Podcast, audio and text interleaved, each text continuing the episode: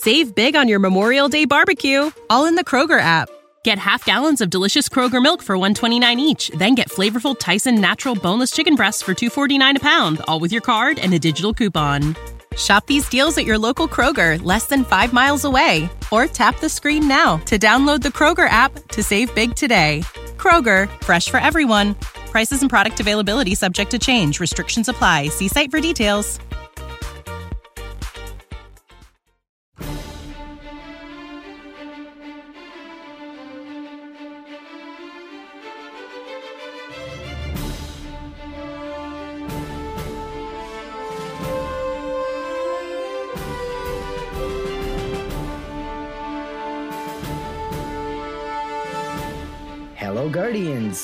Welcome to the Destiny Show podcast. I am your host, Cornholio, and tonight we welcome a dynamic duo who's no stranger to the world of Destiny 2.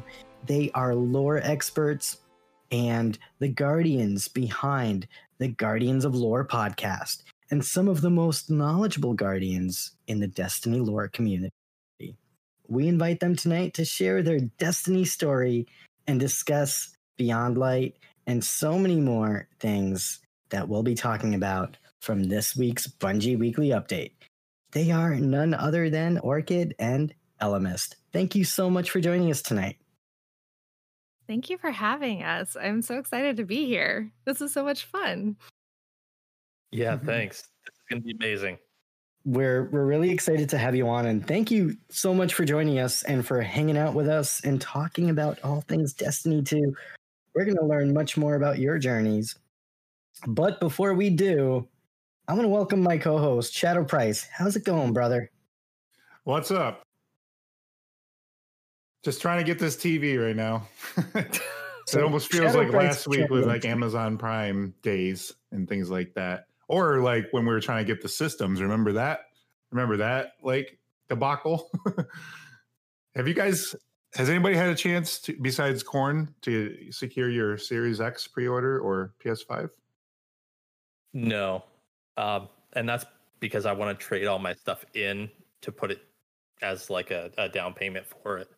Gotcha. Yeah. So you must be interested in this Series X because I think you said you you're Yep. with Xbox. Yep. Nice. Because once I get a Series X, it's backwards compatible with everything. Why should I keep my One X? That's really cool. Yeah, I like the fact that it's backwards compatible all the way to the original Xbox, too. So Yeah.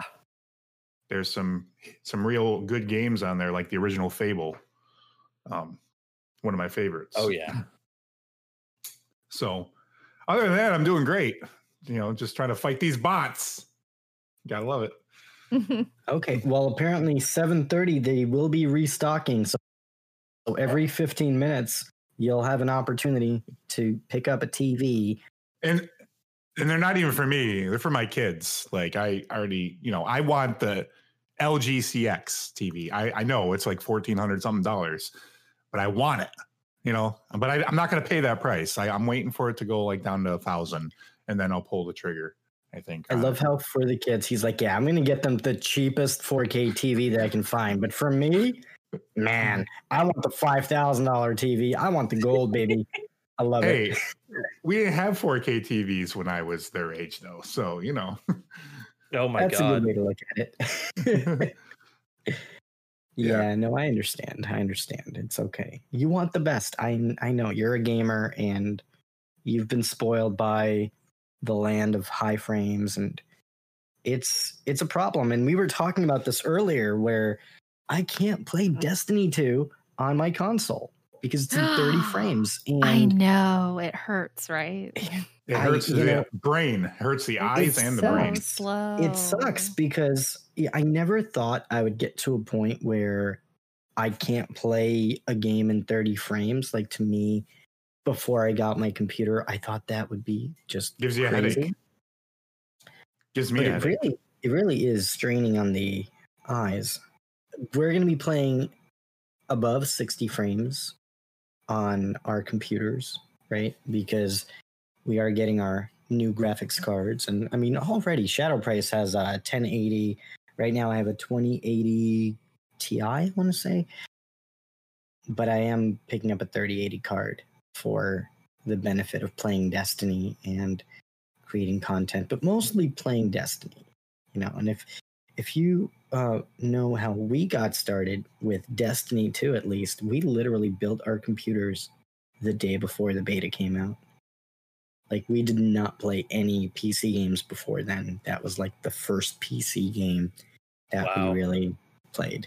And uh, man, that was something else.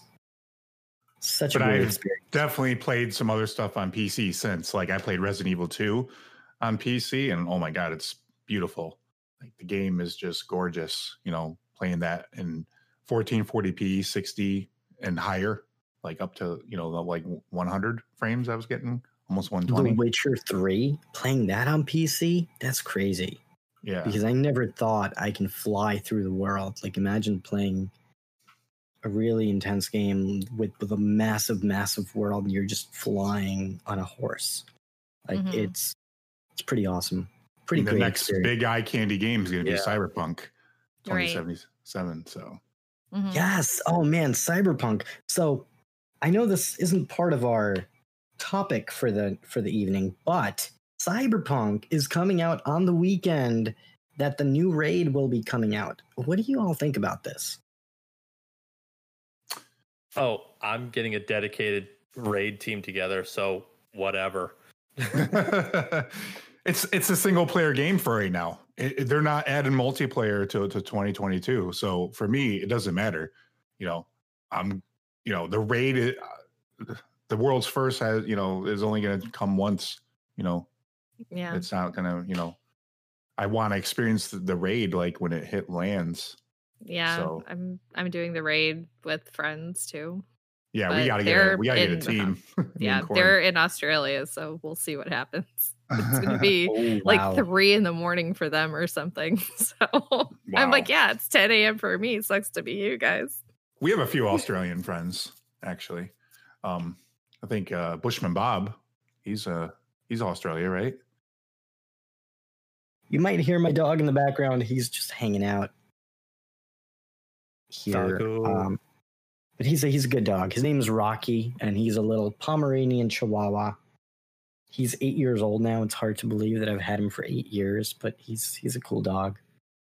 It's funny every time I play Destiny, when we go into the Leviathan raid during the dogs encounter, dude, he goes off, and and I mean like he literally he gets so involved. Like he jumps on my lap and starts like almost tearing at the display. It's pretty funny watching him during the encounters. There's, there's other doggos on the screen. There you go. He he knows his And, and kind. they're bad doggos. yeah. Evade the doggos. I missed the Leviathan raid. You miss it. It's still there. You have three weeks to do it. It's not- I know, but I'm it's gonna still like there. I'm I'm sad that it's going away and I'm feeling it already. Where, like, Controversial opinion. Um, I don't miss it. I, I I won't miss it when it leaves. I want bring Vog back. That's what I want. I want bring bring my Vog back. I'm I'm with you on not missing Leviathan Yeah. because to me, like a raid is supposed to be a huge adventure that you know you're gonna kill the final boss. Leviathan just feels like a game show. I know. It's like Calus's twisted game show. It's like the running man, like, you know, and he Calus is Richard Dawson. yeah. That's what it feels and- like. Yeah. Considering Calus has a thing for our guardian, like it just yeah, he does. it could get into real creepy Yeah. vibes. yeah, there. it does. Yeah. Calus is sus for sure. He loves that sweetmeats. yeah. Man, this is my favorite topic in all of Destiny. Only because Calus is bay to you. Oh my god, Calus is God, he's so thick. He's so thick though. What up, Calus? No, he honestly has like the best I arguably the best story in Destiny because like if you've read Cryptonomicon, not only is it simply fan fiction for probably two thirds of the entire lore book, but um if you're patient and you read through it, you realize that a lot of it actually is coming true. Kind of Yeah. in its own way. And so you're Yeah. like, but wait a second. It was fan fiction, but now it's not? Question mark. it's when fiction Exactly. becomes reality, It's yes. you know. That that's exactly the issue. Yeah. and so it makes you go, wait a second. I don't know if I like this anymore. But then he brings up the sweetmeats again and everything is fine. I think that's Bungie's intention, though. Their their Yes. intention is to mislead you. Their intention is to provide you the breadcrumbs, and then you know you gotta like you know follow those breadcrumbs, and it comes to some sort of realization, you know, Mhm. from there. Um, Well, and, and actually So- getting meta for a moment, the person who wrote the Chronicon was just like, "All right, I'm leaving Bungie. I I want to do one last lore book where I burn the entire universe down." And that Who- is the Chronicon. who who was that? Oh, I don't remember her name. Oh, I think I know who you're talking about, but I can't remember her name either. Right. Right. Yeah, she was in a lot of the Vidocs, I believe, if I'm not mistaken. Yes. but I can't remember her name for the life of me. but I know who you're talking about. Yeah. Yeah, it's uh it's very interesting when things like that come to pass. Definitely. So let's talk a little bit about Guardians of Lore. Let's put you guys on the hot seat for our discussion with the Guardians. We're going to learn a bit more about you and how you got started in the Destiny community. So, the first question we have for you is Who are the Guardians of Lore and how did you both get started? Ellimist, do you want to go first? Sure. Uh, so we actually started out as a clan podcast talking about lore because we had a lot of clanmates who didn't quite understand it and we wanted to have some kind of discussion. That way we could teach everybody what what it was. Um and we were like debating on whether it should be youtube videos an actual podcast or just a, a long discussion and they were like actually it was orchid It was that said, "No, me. I want a podcast to listen to it while I'm at work. They wanted to record, they wanted to talk about it when I was currently working because most of the people were on the East Coast. So I was like, well, I'm still working at, you know, one o'clock in the afternoon. So I can't just look at my phone for an hour or dip into Discord. So could you guys just record it for later so I could listen to it and then maybe put it online so I could download it? Could you just make it a mm-hmm. podcast so I could listen to it like a podcast? They're like, yeah, okay. We'll get back Yeah. to you on that. We'll figure out how to podcast. Hold that thought. We're still figuring it out. We are, yeah. Like a hundred episodes later, we're still figuring that. Out. oh, you know what? Don't feel bad because we're also figuring it out. And we have done 57 episodes like that we actually put out. And then we have another 50 that we just, it was such a bad dumpster fire that we couldn't even put that out. So those episodes are somewhere deep in my hard drive, never to be spoken of. never never to see the light of day. never to see the light of day. But you know what? But we're here, right? And Right. we've made a ton of progress as a podcast, I think. And it's so much fun. It's such a great experience to get a chance to hang out with awesome people like yourselves and to learn about your experiences and to share the game that we love to play. And I think that's really cool. Exactly. Mhm. And and now, so when did you both get started as a podcast? When did that journey begin for you? Was it back in 2018? Yeah.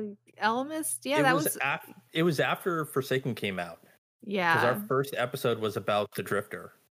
hmm I think it was the fall or Yeah. late fall of 2018 or late fall of yeah.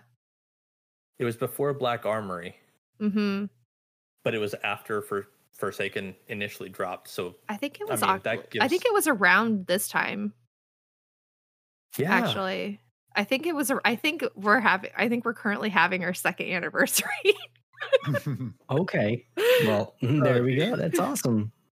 And it's so great that you're celebrating your anniversary here on the Destiny. Show. yeah. I Such an think honor. so. That's pretty awesome. I, yeah, Very cool. know. And and out of curiosity, were you using Skype when you started recording? Because we we used Skype. yeah, Okay. I didn't I like join that's how until- everyone starts. episode 50. Well, Oh, well, so like our, our first couple episodes were actually just us sitting on an Xbox in party chat. that's and we awesome. We streamed it with Mixer and like it it was awful. Um and we Rip mixer. we switched up to Skype and then now we do Audacity and Discord.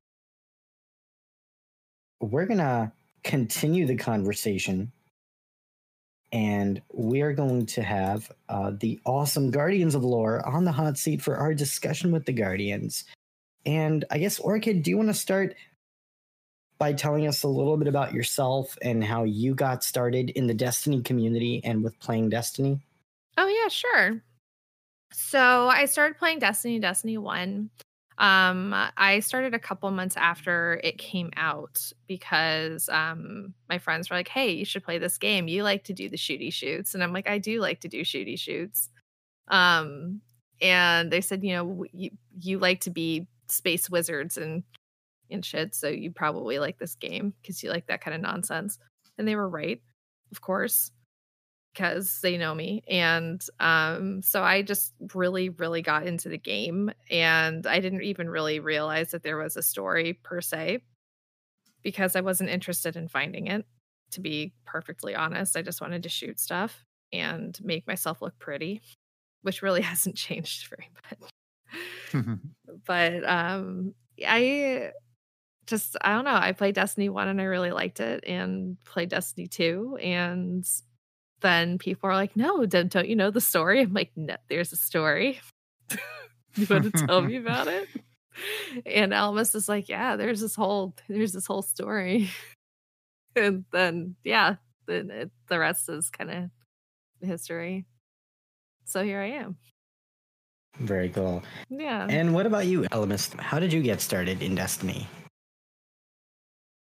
I was actually on an internship in DC and I had a a fellow intern who was talking it up before the game had actually come out. And so it, it was at that point that I was like, all right, you know what? I'll he was talking it up and it sounds cool. I like Bungie's other stuff, you know, Halo and all that, so I'll check it out.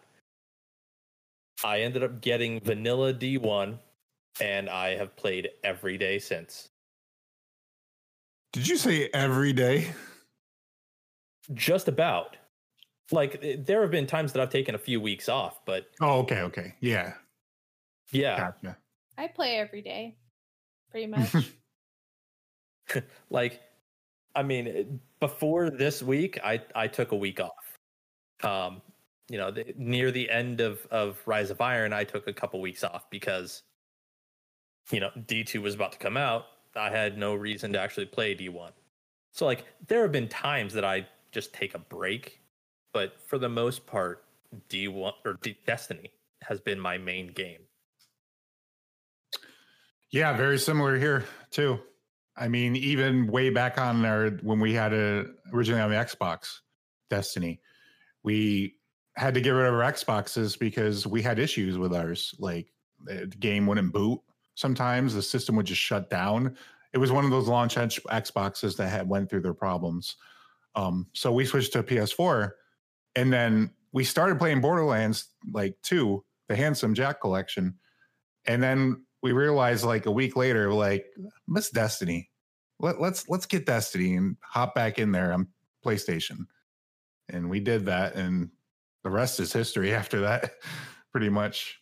You know, so we took like Yeah. also like a week off or two sometimes, but we always come back because like you're not going to get that like shooting kind of anywhere like the the shooting Yeah. mechanics and you know you know the raids you're you're not getting that anywhere else so Now, I I will say the one thing that's helped me play consistently was the fact that for the longest while, my brother-in-law played on Xbox and my brother played on PlayStation.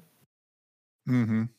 And Xbox was my main. So it was just kind of like I kept hopping between the two platforms in order to play with whoever. Right. So yeah. I ended up with, you know, it, pretty much the same characters, but I I actually was able to keep myself engaged because I had all that content. I did something very similar too. Like I went out and rebought an Xbox One because I missed my original weapons. Like you grow so attached to those weapons from Oh, vanilla. yeah. And I have not deleted any of them since. Like I just I even tell my kids when you play, like, please do not, for the love of God, delete my weapons. I make sure to lock them so they can't delete them. So- Yeah.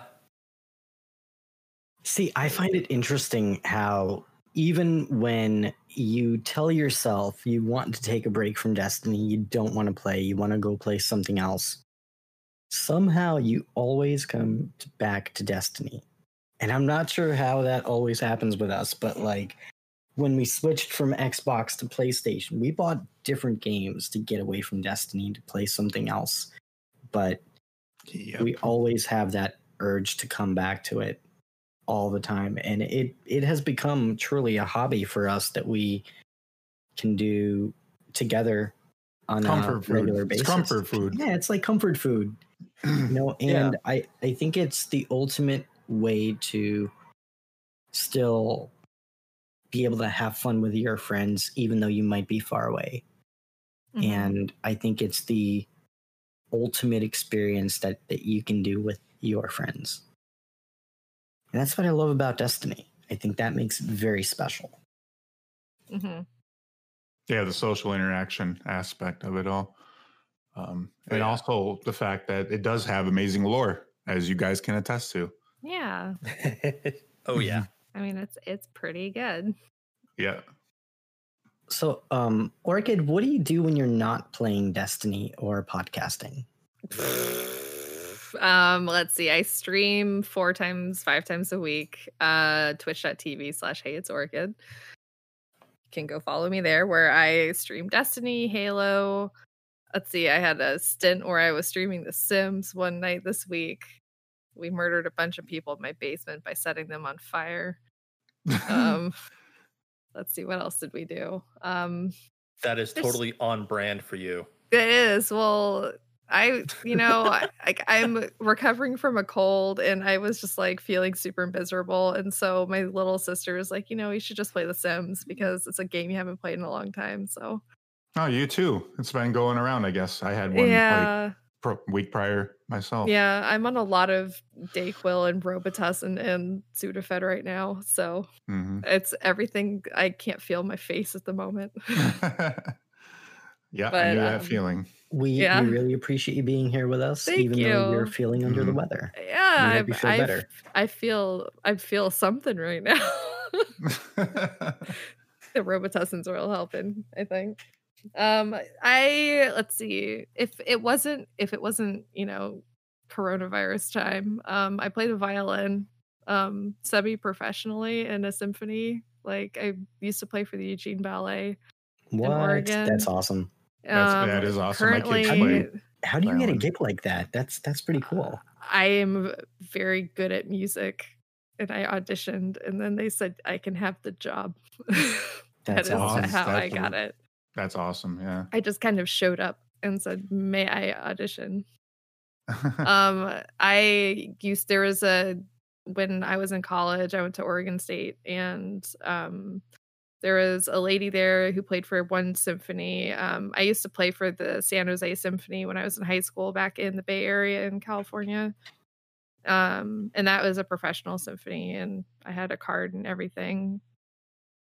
In the guild and was paid and so like my name was on lists and things. So like people figure out what your name is and then you just kind of start getting auditions and calls from people. So that's That's so kind of- that's how it happens and then people just it i'm not that good.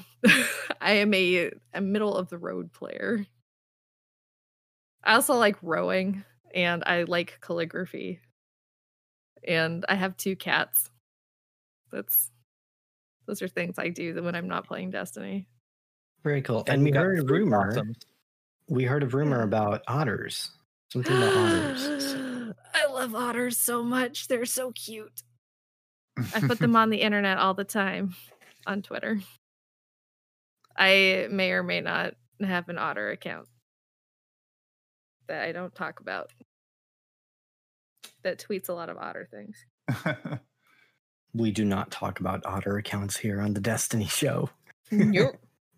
But um I Oh. love otters and I tweet out otters a lot. So Very cool. yeah, Very cool. otters are really cute. They're pretty much the greatest things on planet Earth. they seem underrated, you know? They are super underrated because they are great. So don't Yeah. even at me. Otters are the best. You heard it here. yep. So, Ellimist, what about yourself? What do you do when you're not podcasting or playing video games? Sorry, I don't understand the question. um, uh, typically, I'm I'm usually on my game, hanging out with clanmates who, at this point, I consider a second family.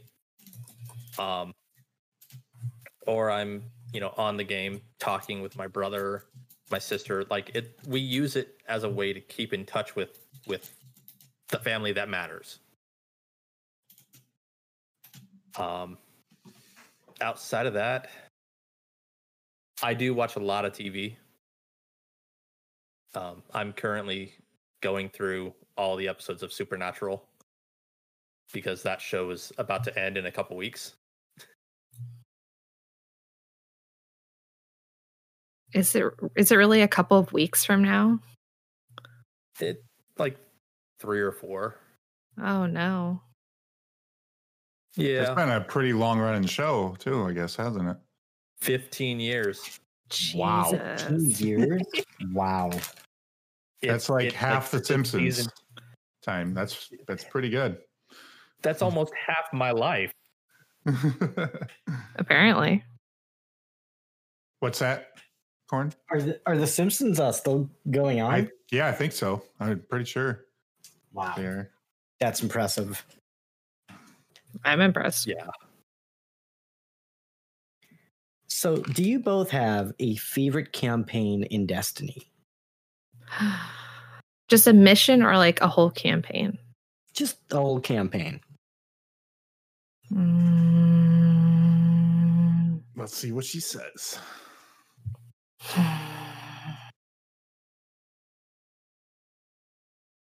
Oh, that's a really good question. Since she's taking her time. Rise of um, Iron. Oh, Nice, nice one.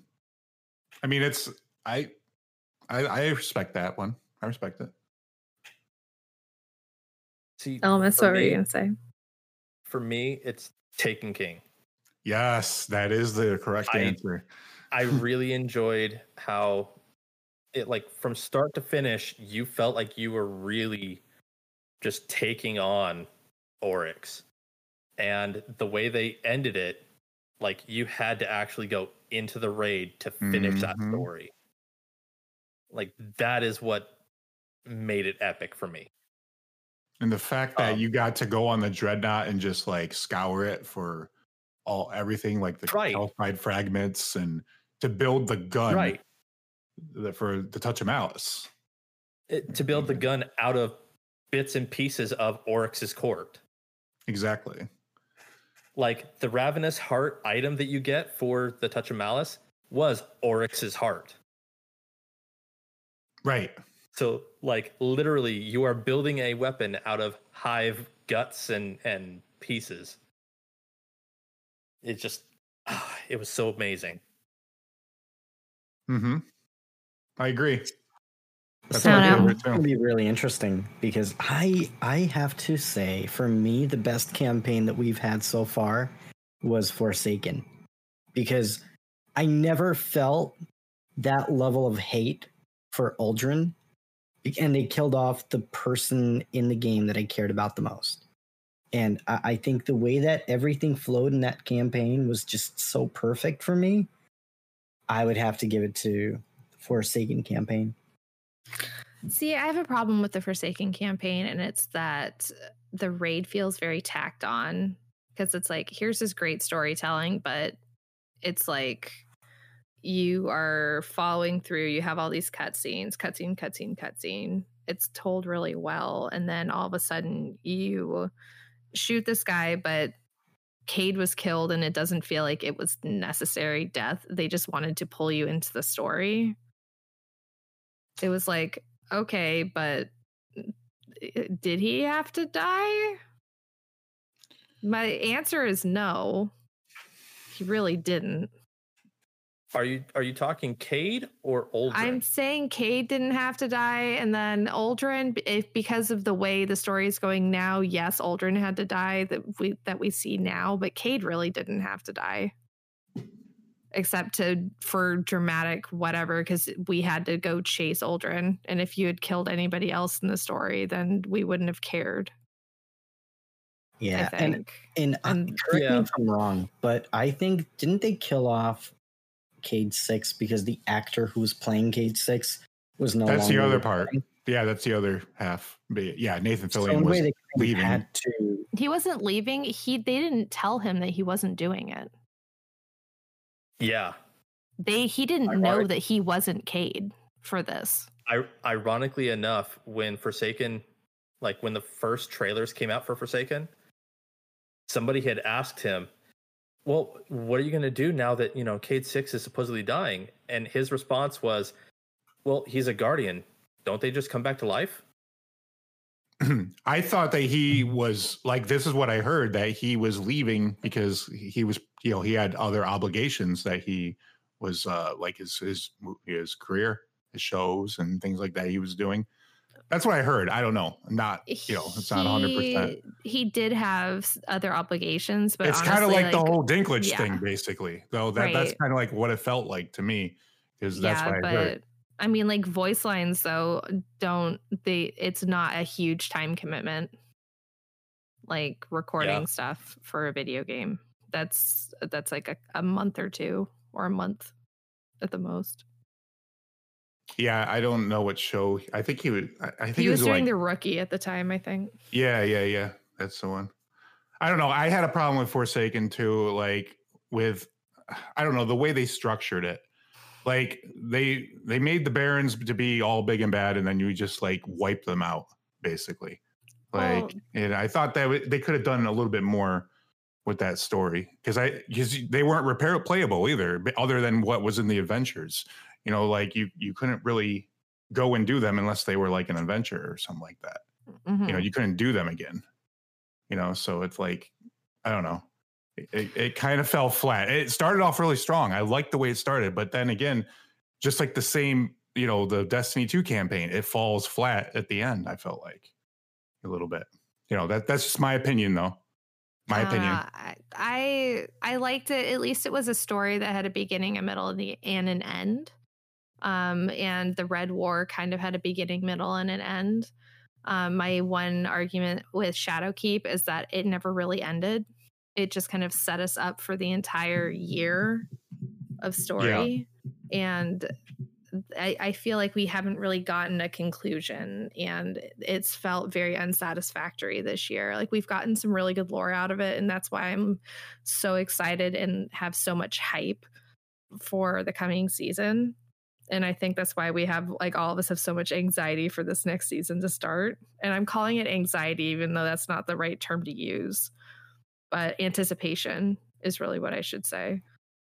Um, yeah I, I feel like this was a transition year for him it really know. was, but at the same Yeah. time, it's like we never got that conclusion for this story. I think, oh yeah yeah they, it was definitely on a cliffhanger yeah, they used the, the different parts you know of the what during the season of the worthy was Mhm. it to move they have the pyramid ships you know show up uh, in the, the bunker and you could see them getting closer every week Mhm. you know and it led up you know to you know the live event that happened with the almighty Mhm. crashing you know that was like the you know the kind of half controversial i didn't have a problem with it i mean it was the first time they tried a live event i think we're going to get it. another one before the end of the season actually Mhm. so yeah. I hope so. Yeah. And I I I do agree with with Orchid about Shadowkeep. Like I was specifically looking at what the campaigns were, and Shadowkeep was three missions. That was way too short. Wow. Way too short. They they threw the nightmare hunts in, but campaign wise, it was only three, three missions. Yeah, War, Warmind was like five. I would- would say for me, I think Shadowkeep was probably one of the most underwhelming expansions that we've had. Like I, I, I just didn't. the really- whole thing with the undying mind, you know, coming back and you know, they built that portal and then you just went in there and you didn't get anything special. I was hoping they could at least like if not bring back like uh, the Imago loop, bring something else like that you can get, you know, for you know, just like a piece of loot that you know was like uh, exclusive to that, you know, thing. Now, But Now, I I will say, I I am. I will defend Bungie for Shadowkeep though, because there was a lot going on in that last like like last year, leading up to Shadowkeep. Like they were looking at new light and how to actually get new guardians in. Um, you know, they were making it free to play. They were moving from blizzard.net to steam and what all that would have affect so like mhm. they had a lot going on so i'm giving them a little bit of a pass on shadowkeep but that's why i'm i'm i'm like so hyped for beyond light because all right yeah we had covid but for the most part you guys weren't working on any other pro, you know side projects this is your time to shine yeah, they had to be building this for at least two or more years now, right? I mean, See, it's, yeah I have a bit of a different frame of thought with this. And I love Bungie. I love Destiny. I support them a hundred percent. I do think that, you know, I understand that it was a challenging time for them. But when I look at when I look back at Shadowkeep as a piece of content, I think they kind of overpriced what we got. I don't think it was a $39 expansion. I think it was though they- 35. Was it 35? Are you sure? Yeah, I believe it was 35. Shadowkeep was 34.99. And if I remember correctly, we actually got the season pass with it. We did get the season with that. Yes, we did. I believe. Um, if you wanted the season pass, I I can't remember what was it like. It was it was 60 if you wanted the season pass. Um, but it gave you the whole, you know, gave you the whole year's worth of content. You know, all the way up to season of arrivals, which we're in currently. Okay, so it looks like it was 34.99. But three missions, I would say maybe 20 bucks is what I think would be a fair, you know. yeah, I just yeah, I felt like here's the, other, here's the other thing for me. It wasn't necessarily about the money. It never is with Destiny. I'm happy to support them. I think the overlining issue for me was that for a piece of content that is supposed to last for a full year as the foundation for what we're going to be playing, I think that you know Shadowkeep was very largely missing the mark for me. And you were right. We had this conversation. You you thought that this year was going to be thin, uh, and it was. It kind of was. I mean, I didn't. There was some cool stuff that happened in uh, what season of Dawn with the quarters of time and things like that. Yeah. Season of Worthy though was not very. I did not play much during season of Worthy. Actually, I've played more this season because I was interested in you know the uh, the lore that we got from Eris and you know just like some of the things that we're able to chase when they drop it into the game. Yeah, I feel like they gave us more reasons to come back to the game this season than they did in past. Um, I- you know, I think that having the special events that we got, even you know, just playing Solstice of Heroes or the Halloween event, you know, these are reasons for us to come back and play, even if they might not be big reasons to come back and play the game. We got the new dungeon. That's The new really cool. dungeon's so cool. Oh my Um, god, yeah. so good. I don't know. I'm Solstice wasn't a reason to come back though. Like no, it was not. it was not a reason to come back. Mm-mm. Was bad. I played it and I got one character to the magnificent set, but Yeah. that was it. Yeah. It was man. Yeah, I got two characters there, and then I just I couldn't I couldn't do it anymore. I just like there wasn't enough of a reason for me to keep playing it, and I think that the time commitment that I had to put to grind, it just wasn't worth it. And and I think that you know that that was the problem with Solstice of Heroes this year for me. It was mm-hmm. too samey. Nothing really changed, and it was just overly grindy to a point where they had to make changes to how the game played on your second and third character because it was too grindy. You know, and that was that was my thing for me. So, what do you all think is the best lore in Destiny? We have quite a bit of lore in the Destiny franchise. Do you do you all have a favorite piece of lore? Ah, That's such a loaded question because we we talk about this a lot and it kind of updates itself as new lore comes out because then we kind of reevaluate what we have. And uh Ellimist, do you want to go first? Uh, so the the lore book that I keep coming back to is the Black Armory Papers. Mm-hmm. It is such a good read. I I've must have read it five or six times at this point, and I can't read it without crying at the end. Like it is just it's so good. It it tears at your heart. Um, but I also I'm also a fan of the Drifters story in relation to Orin, uh, the emissary of the Nine. Really it's kind of a it's kind of a one-sided love story. He likes her. She never gave him two thoughts.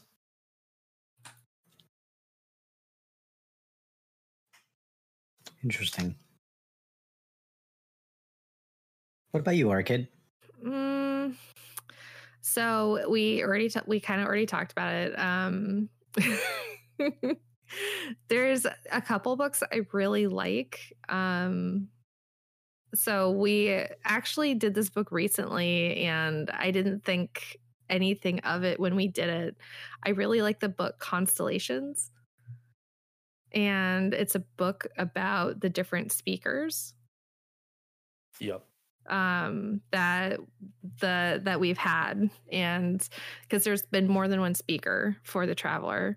And so it's it's kind of about how the speakers have kind of evolved through time with with living with the traveler especially with the traveler kind of being dormant and how speakers receive their visions.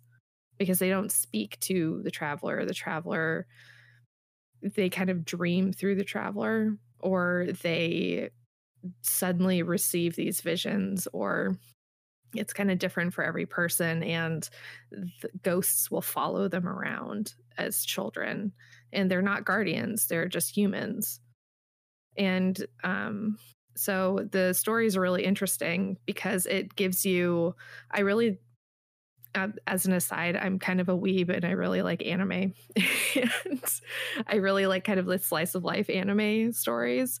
And Constellations kind of has that slice of life living, um, like living in the city and or just like living kind of in the time of living with the traveler kind of vibe to it, which is why I like it. If that makes sense it's it's the stuff that you don't normally hear about. It's not like the big flashy, oh, I'm hearing about Osiris and I'm hearing about Saint 14 or I'm hearing about, you know, sword logic. It's the little stories that you would that you wouldn't normally hear about about like unnamed person A or unnamed person B. So it's it's those are the kind of stories that I like. The ones that kind of flesh out the universe a little bit more. So I really like constellations, but I also I'm I'm a huge I'm a huge slut for Pigeon in the Phoenix. so I was waiting for that. I was waiting for you to say that. I love Pigeon in the Phoenix so much. Saint 14 and Osiris are totally married. Uh if they if you don't believe they're in a relationship, you just have to read the lore on the stuff from um the Festival of the Lost this season, and then you'll be like, Yep. Yep besides that Oh. and then like all the the dialogue that you hear in the prophecy dungeon and then you're like yep yep I'll point that out. Yep can't deny it now yeah ellimist okay ellimist had gone through the dun- the dungeon before i did and he clips this dialogue that he hears in the dungeon of um eris and is it eris or is it um It's Eris and Drifter. is Eris and the Drifter talking about Saint 14 and Osiris in their relationship, seeing each other and how they shouldn't be disturbed because, you know, they don't get to see each other very often. A wink wonk. I, I think Drifter's actual line was something of, You don't do that kind of thing for a drinking buddy? exactly. Yeah. exactly. I stand them. So I think for me, the the piece of lore that really sticks out was the first chapter in the Grimoire anthology, in the first one, um, for the Book of Sorrow. Oh, so you like old timey hive stories. Well, Old here's why. Hive. Here's why Old-timey that hive. really stuck out to me because that was kind of like my first introduction into the the lore from like just reading standpoint. I normally wouldn't just go and read lore pieces from the actual game. So for me to Ah. get eh, to to having the opportunity to really go back and reimagine how the relationships work between all of the different characters that we fought in Crota's End and during that time, I think it was really interesting that really painted a very interesting picture and that kind of was my introduction into the lore in Destiny. And ever since then, I think I, I started reading a lot more into lore and how the relationships between what we play and the stories behind them, how they all come together. And I think it's really cool. Neat. So I think that's the one that would stick out to me personally. Shadow Price, do you have a favorite lore piece in Destiny? Oh my god, that's that's so hard. There's so much of it. Like I have like a top three, like anything to do with the Vex, um, because like I like the Vex. I think they're my favorite class, enemy race. Um, Wibbly The book's wobbly, just- timey wimey. what's that? Because wibbly wobbly, timey wimey. Yep, yep. Yeah, uh, the books of sorrow, um, and uh, I don't, I don't know, I don't know what the third one would be, but those are some of my favorites right there. I really like the books of sorrow. I like anything to do with the Vex. Windler's Bridge Saga. Oh yeah, the um, yes, yes, the uh, story of Thorn in uh, yeah, and the last one. word. and the last word. Those are it. You're welcome. Thank you. you had to jog my memory there. Awesome. And the next question is for Orchid because you're recently you've become a co-host of Focused Fire Chat. I have. Much to their mistake. they didn't know what they were getting into, did did they? They did, and yet they still made that error. So Okay. that's well- on them. So how are you liking your new gig with Focused Fire Chat and how's that going for you? Um, I'm enjoying it very much. I uh, green and blue are both very dear friends of mine, and it did not start out like that. Uh, Ellimist knows that like I didn't. I at first I didn't think green liked me at all, and uh, blue it just didn't speak to me. So like we became friends and i don't know how that happened but like we be we the three of us became friends separately um over time and then it just kind of they asked me and i said yes so yeah so i've been on a couple of episodes now and it's been fun. Um it's yeah. I am not very strong in the lore knowledge but i like podcasting and i like destiny. So i mean two out of three isn't terrible right? Try three in bed. nope nope.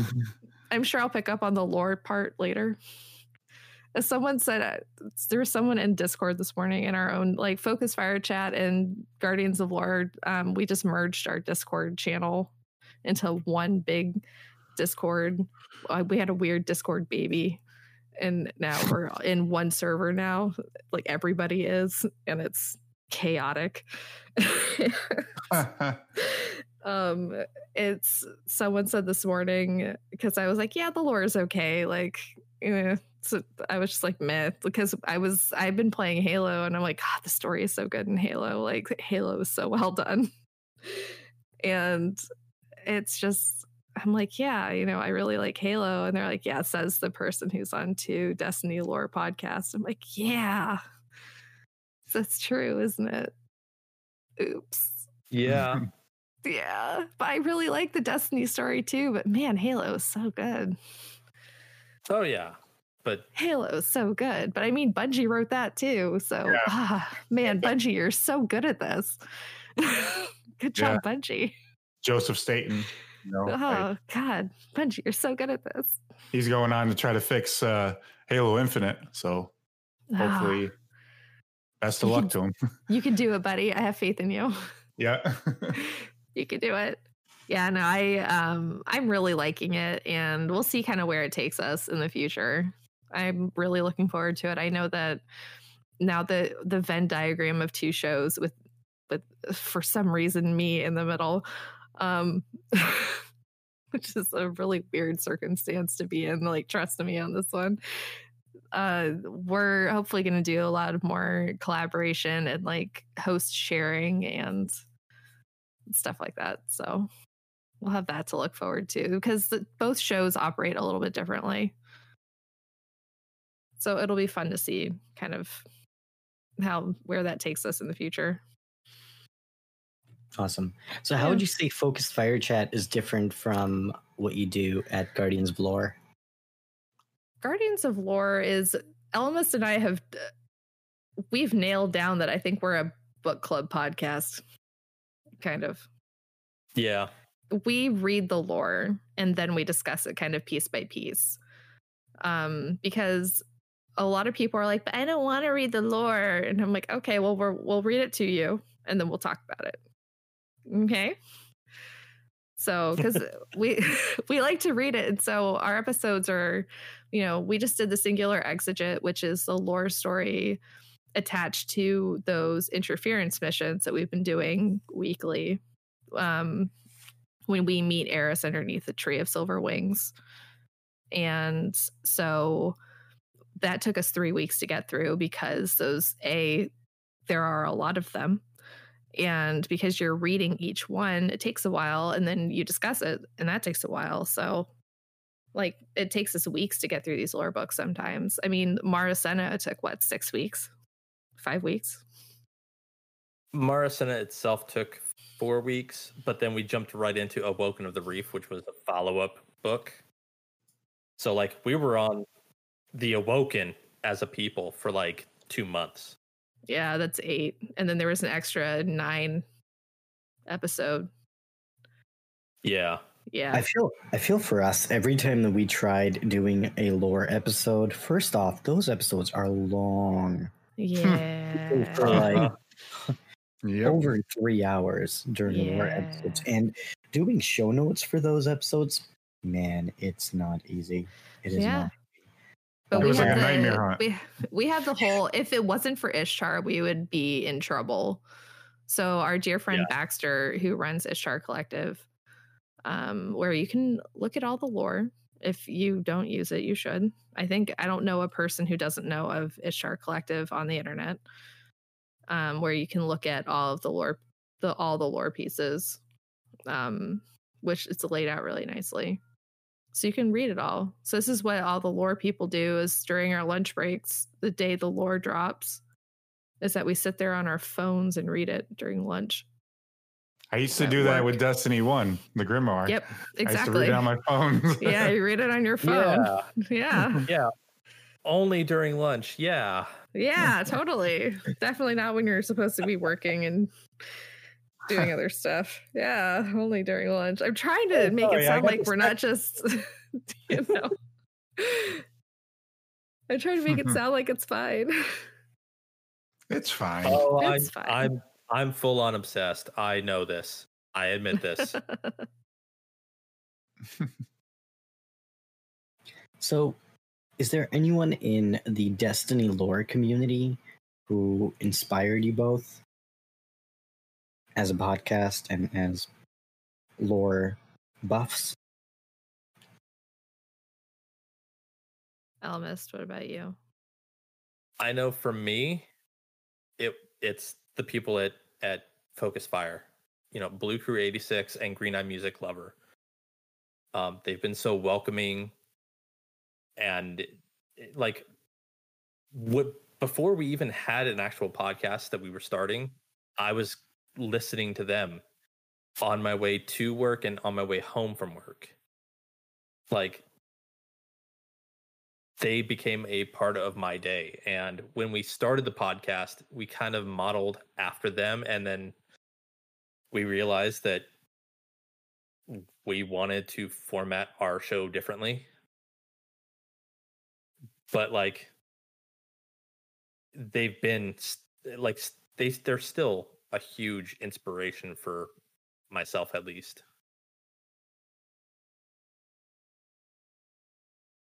Nice. Yeah, I think both Blue and Green are just really awesome individuals, and the quality of their work is so, so good. Their podcast is so awesome. And the fact that they can break down really complicated topics in Destiny and make them so easy to digest by normal, just guardians like myself, I think that's Mhm. really cool. And we've listened to their podcast for quite some time now. And also, um, really early on, Green actually like she supported our podcast before we were even a podcast, which was like, okay, cool. So another Destiny podcast is actually like following us and they listen to us. And that was really cool. And then Green was a guest on the podcast and um, so they have been very supportive, and we had Blue on the show as well. And now uh, they're actually part of the Robots Network, and uh, so that's really cool as well. Yeah. And Oh, now yeah. you're part of the team as well, so it's so I awesome to to see that all kind of come together like that. And that's got to be really exciting to go from you know being inspired by the individuals who you now get to kind of consider your peers. I was more terrified of them, and now I work with them and hang out with them. So I just get to hang out with them more often. Yeah, and I bet it's a little bit less scary. Yeah, they, they don't terrify me anymore. I know all their dirty secrets. So Oh, okay. yeah. awesome. No, I I never listened to Focused Fire Chat until Ellimist and Hyven, who was one of our old co-hosts, um, was on the show. Which I know in the lore community is heresy. But like I just never listened to it before. So uh, just a bit, you heathen. yeah, I know. I need to I need okay, I need to be specific about this because um that is not specific enough for people listening. I never listened to it until last August. Like 2019 August. Is that specific enough? yeah. Yeah. I think that's pretty specific. Okay. Yeah. So like a year ago, August, I'd never listened to Focused Fire Chat. Everyone's like, I've listened to it for years. I'm like, I've never listened to your show until now. and now I'm on your show. Welcome. Welcome to me. So I got a fun question for you all. Hmm. If you could pitch a location for an upcoming Destiny 2 expansion, where would we go? It could be anywhere. An upcoming Destiny 2 expansion. Oh. Mm. Any location that you can pick for You want to go first, creative Orchid? team to make. Uh, any location that I want. The f- oh, I want to go to Fundament. The home planet of the original Hive. Yep. Good Maybe. choice. I want to go to Fundament. I want to go fuck up all of the worm gods. Well, the ones that are still alive, at least. Yep. Because I want to I want to be the winner. Because sword logic. Good answer. Yeah. like- I think that's logically that is where it would take us in, in the very end.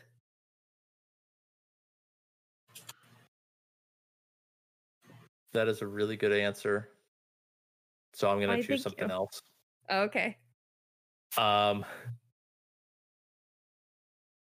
honestly, I think going to a planet called Torobatl would be fun. It The is the home planet, planet. of Cabal. Because like we've seen the Leviathan, we've seen you know what all the different factions of you know the Cabal can do. I kind of want to see where they built the Leviathan.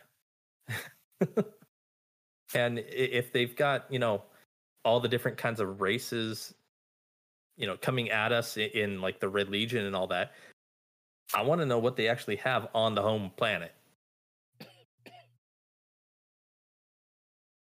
That would be interesting. I had not thought about that. No, I like that. Those are good choices.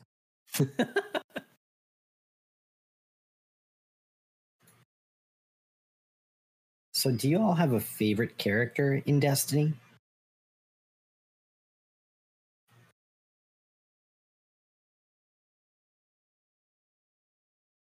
I mean, have to think about it.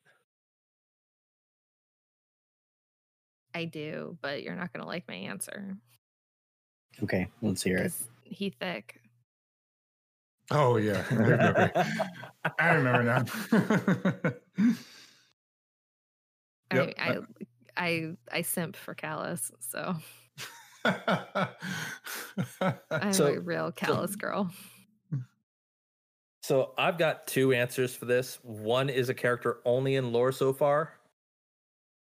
Um, and the other is actually in game. I like the Drifter. I love how he shows one side to everybody, but he really is this complex character with multiple motivations.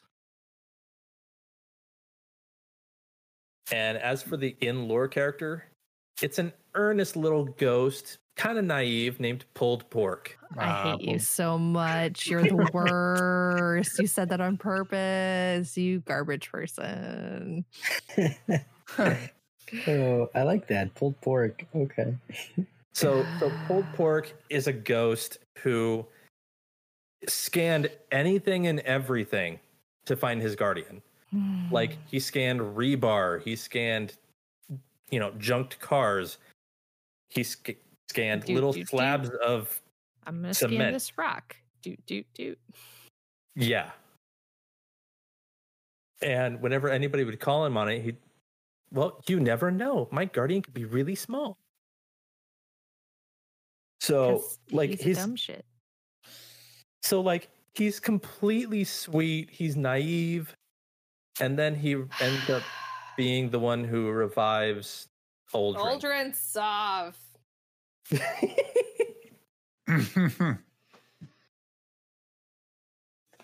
and, like, what are the odds Uldren Sov, savior of the universe, because you know Well, that's like- where it's headed. So I just I like that Pulled Pork's personality complements Uldren. 'Cause Well, it's Uldren's old personality. Exactly. They bring a balance to each other. I like that. Nice. See, I was going to say something kind of typical and boring. I was going to say Cayde-6 because I think he had the best lines in the game and he made the story very interesting. When I played through the campaign, the highlights were Cayde-6, right? Right. So for me, I would I would typically say Cayde-6 would be my favorite. But I mean, if I didn't give a typical response, maybe I would say um Oryx maybe. I think Oryx was a really interesting character. Going old school. He was a Uh, good villain. He was really yeah, he was a really good villain. And jumping around during that raid, oh man. Still the death of me. I got two, and one's coming back in, you know, Beyond Light. Oh, I, Exo, Exo Stranger, okay. because, you know, she's time travel, Exo, you know, just really cool, like really mysterious, like dug it already uh, in the beginning of Destiny. And the other one, who's also another very powerful being, uh, have, we haven't seen in a bit since Forsaken, but Mara Sov. Oh Those- yeah, Mara. Those are my two favorite. I'm a human a titan, but she will always be my queen. hmm yep. I just like how eyes, strong of a character Mara is. You know, just Mhm. she doesn't take shit from no one. Right. she will face everything head on. You know, it's like, and I just I, I felt her presence in the game. You know, even her voice is just so powerful. Oh Kirsten, Kirsten Potter, or the person who voices her, just Yeah. like does a commanding job. I feel like. She she brings that character to life. yep. Just oh. Those, So- those are my two. On that note, what is next for the Guardians of Lore? Oh, um, we I have think things. we're still trying to figure that out.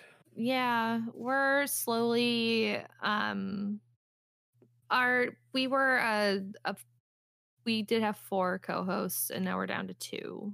Um, Hyven and Mrs. Hyven have decided to step away from the podcast to take time for themselves. Um, because as you guys know, podcasting is a lot of work. it doesn't seem like it would be, but it is. So Mhm. yeah, so they're um so it's just the two of us now. So we're trying to kind of figure out like where the where we want it to go now, I think. We're Yeah. still figuring that out. So we we have guests and a firm plan uh, up until Beyond Light, and then we have kind of a framework of what we want up until sort of Christmas, and then kind of from there, we're just kind of out in the open. But Cool. Very Yeah. cool.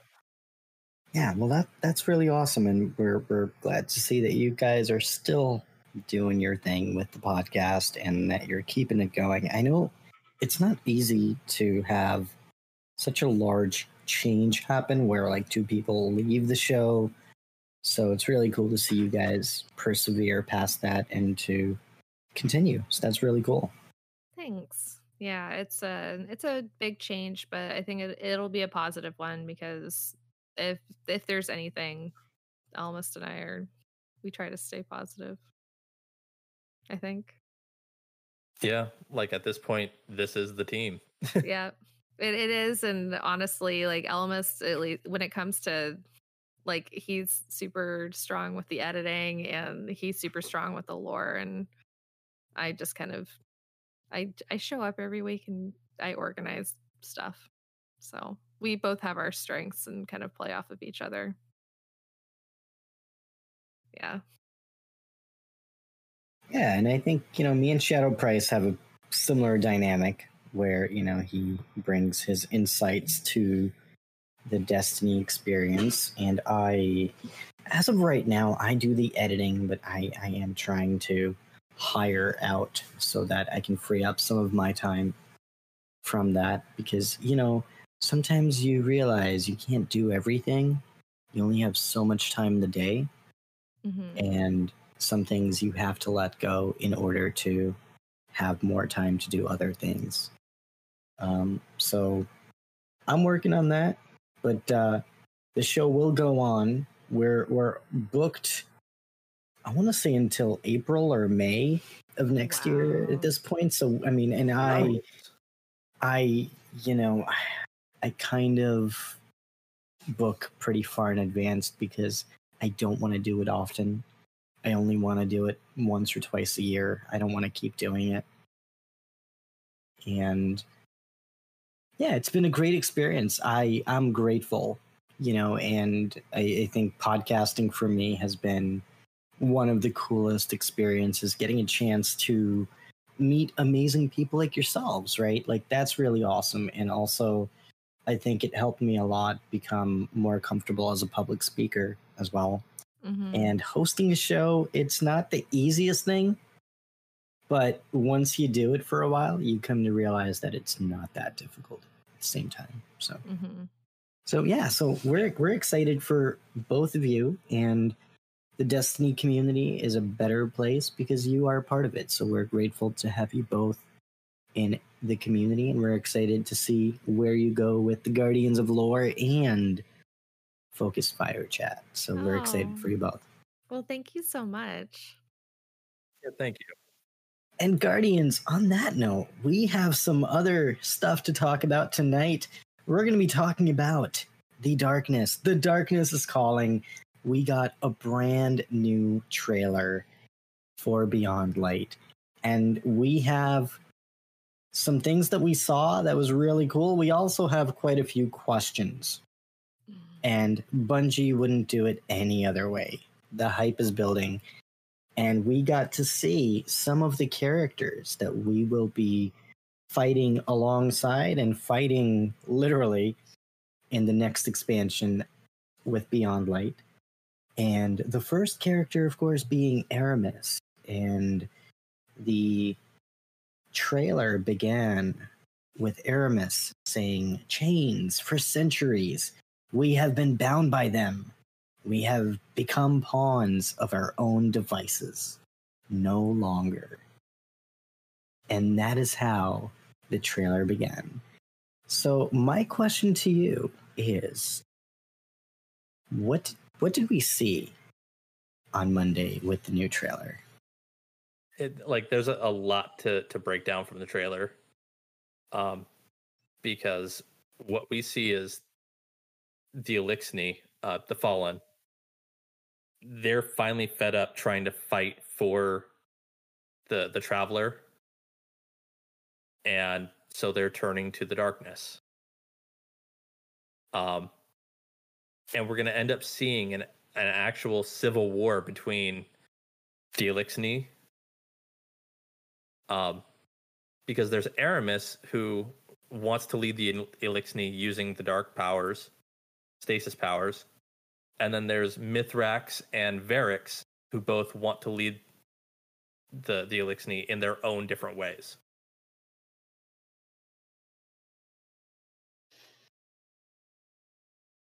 Yeah, I I like Variks too. I mean, uh, it, it's kind of like bittersweet though because like he's the one responsible for what um letting Uldren out of the prison of elders. Yeah, Um, so like I'm happy he's back in the story, but at what expense?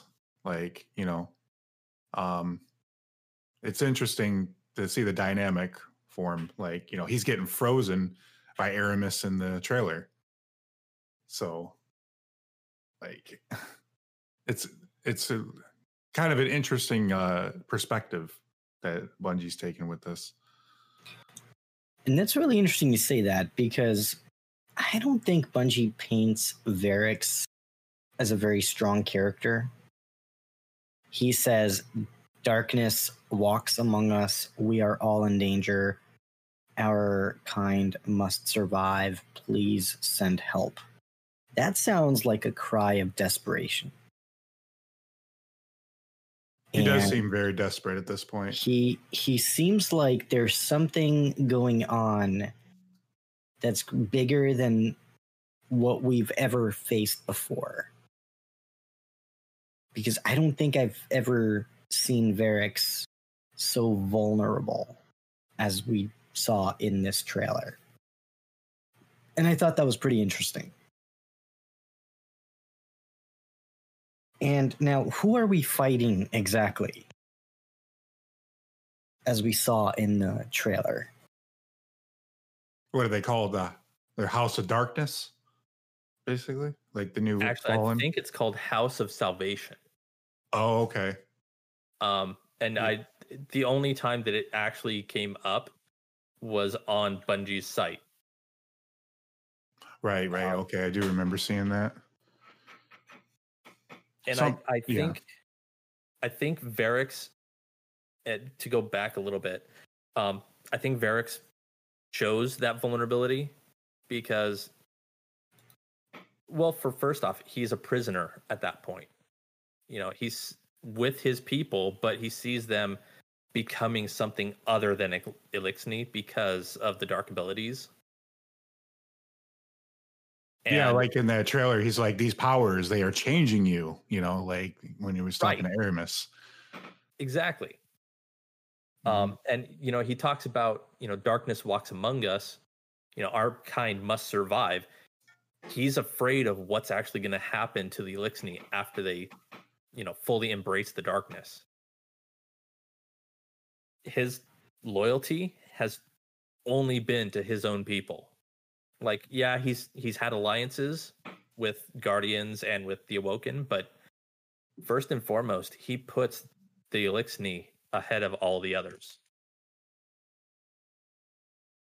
Mm-hmm. That's really interesting. because he's still part loyal to his kind, in a way, right?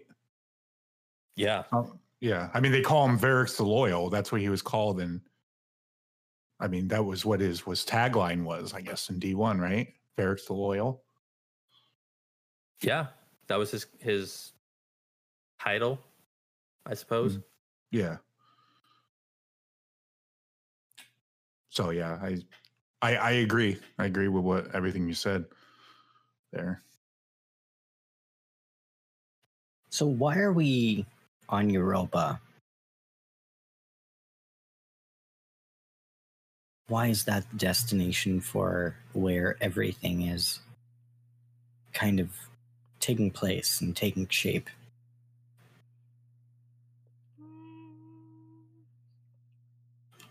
Is it the Exo Stranger calling us there?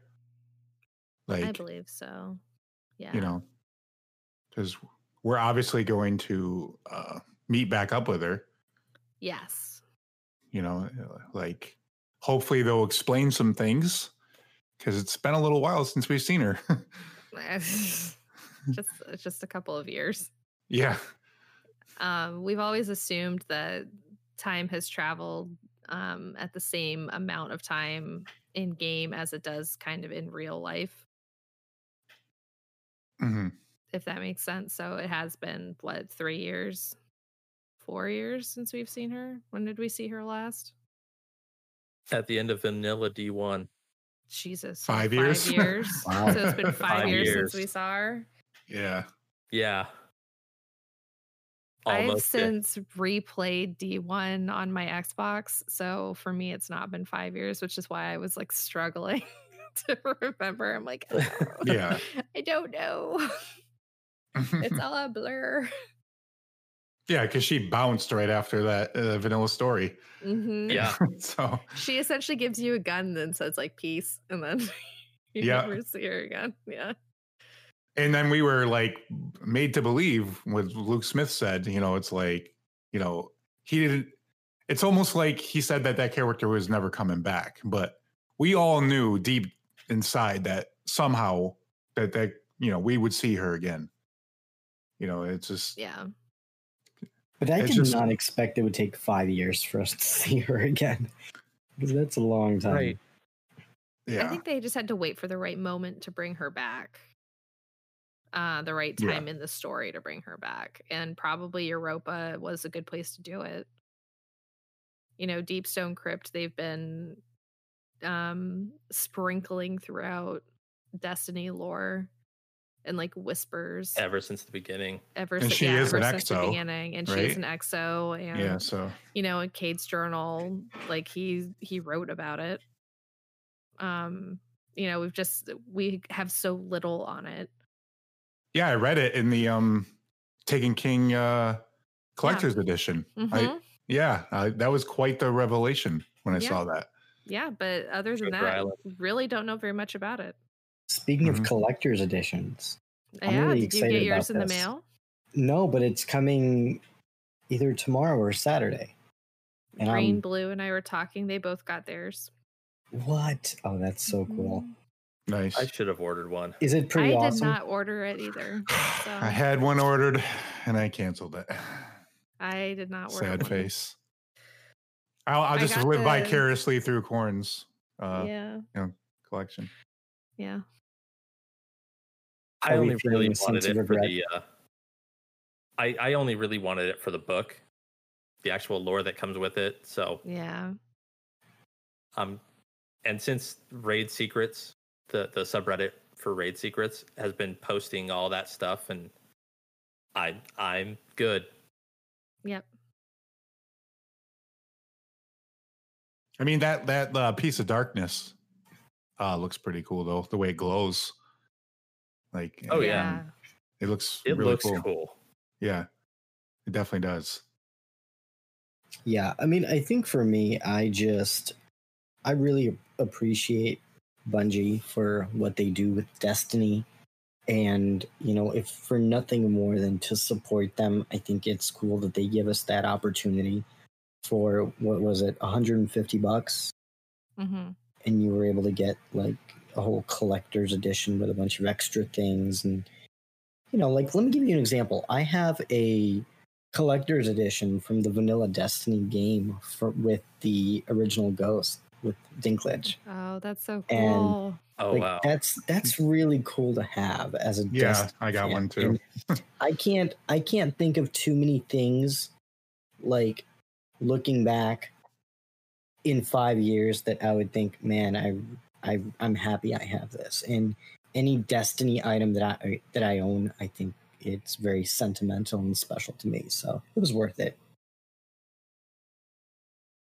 That's cool. Yeah. So, but going back to the Beyond Light trailer, we also got a new webpage on bungie.net and the main characters that will that will be telling the story and that will give us all of the insights with Beyond Light where where we got a little bit of information about them. We have Variks, and here's what they say about Variks. After killing, after, excuse me, after helping Uldren Sov escape from Prison of Elders, Variks has only recently emerged from hiding. An uneasy ally in the fighting against Eramis. He is shrewd, opportunist who wants to do good, even if his choices are suspect. And I think that's really interesting. That's a really interesting way for them to describe Variks. Um, and pretty much he was hiding. So I'm curious, what was he what was he hiding from? Honestly, I don't know. Um, the last time we saw Variks was at the very end of the most loyal lore book, and he just declared himself Kell of House Judgment, and then left the prison of elders.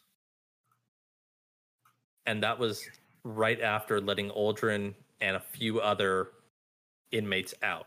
Like he caused the prison break that you go and, and try and stop in Forsaken. hmm Yeah.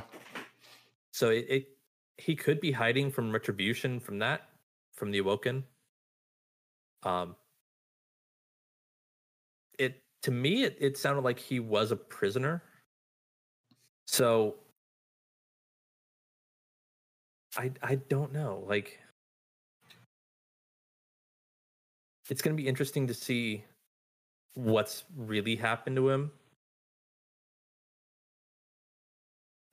I think I think his absence is very interesting because it makes you wonder where was he? What did he go through?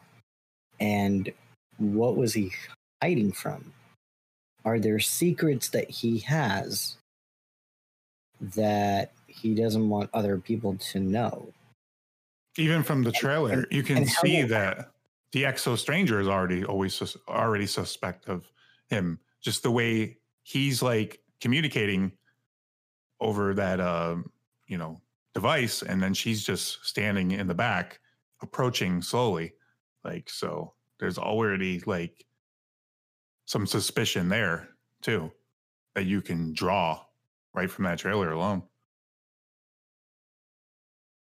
Yeah. And then we have. Eramis. And here's what Bungie says about Eramis The deadly Kell of darkness seeks to restore the glory of her people, to exact revenge on the traveler for abandoning them, to forge Eliksni, culture anew, free from the weight of its past, now imbued with the power of stasis. She has found the ultimate tool to archive her aims.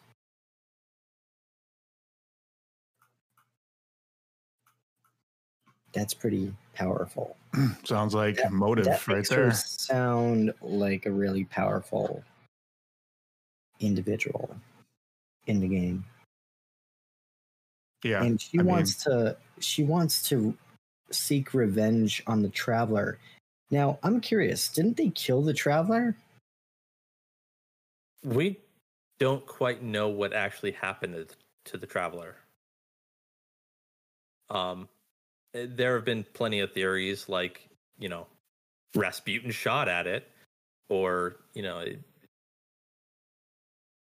all You we know always is that hear that it was pursued by uh, the ancient enemy. Its ancient enemy, like the darkness. Right. and and know. we figured that that was the pyramid ships. Um, Mhm. the only thing I I am gonna give a little bit of history on is the fact that before humanity got the traveler, it was with the Eliksni, which is why they're so fascinated by it. They refer to it as the Great Machine. too, Right, right. They even uh, said, you know, or they even referred to it as the Great Machine in the uh, the trailer. hmm Um, but that's why they model servitors the way they do. That's why they have a fascination with machines. It's because they had the traveler. And that became such a large part of their culture that when it left, they were devastated and they were trying to figure out ways to essentially fill that hole by creating you know servitors and and all kinds of other machines You could almost understand and have empathy in a way for them, you know, because Yeah. they were because they were abandoned, basically, like you said, and like what is said in this little passage right here. You know, the traveler abandoned them. You know, and it's exactly Yeah. And they saw it, they saw it as a god. And that's why they, you, like you said, this, they model their servitors like after the traveler.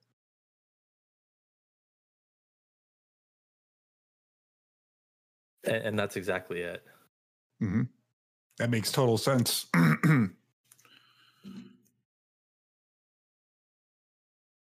that's why, like, the fallen seems so much like a fractured race. You know, it's like they, they're scavengers, you know, by nature because of, you know, just being abandoned like that, you know, that they've had to fight and claw and scratch for everything that they've gotten.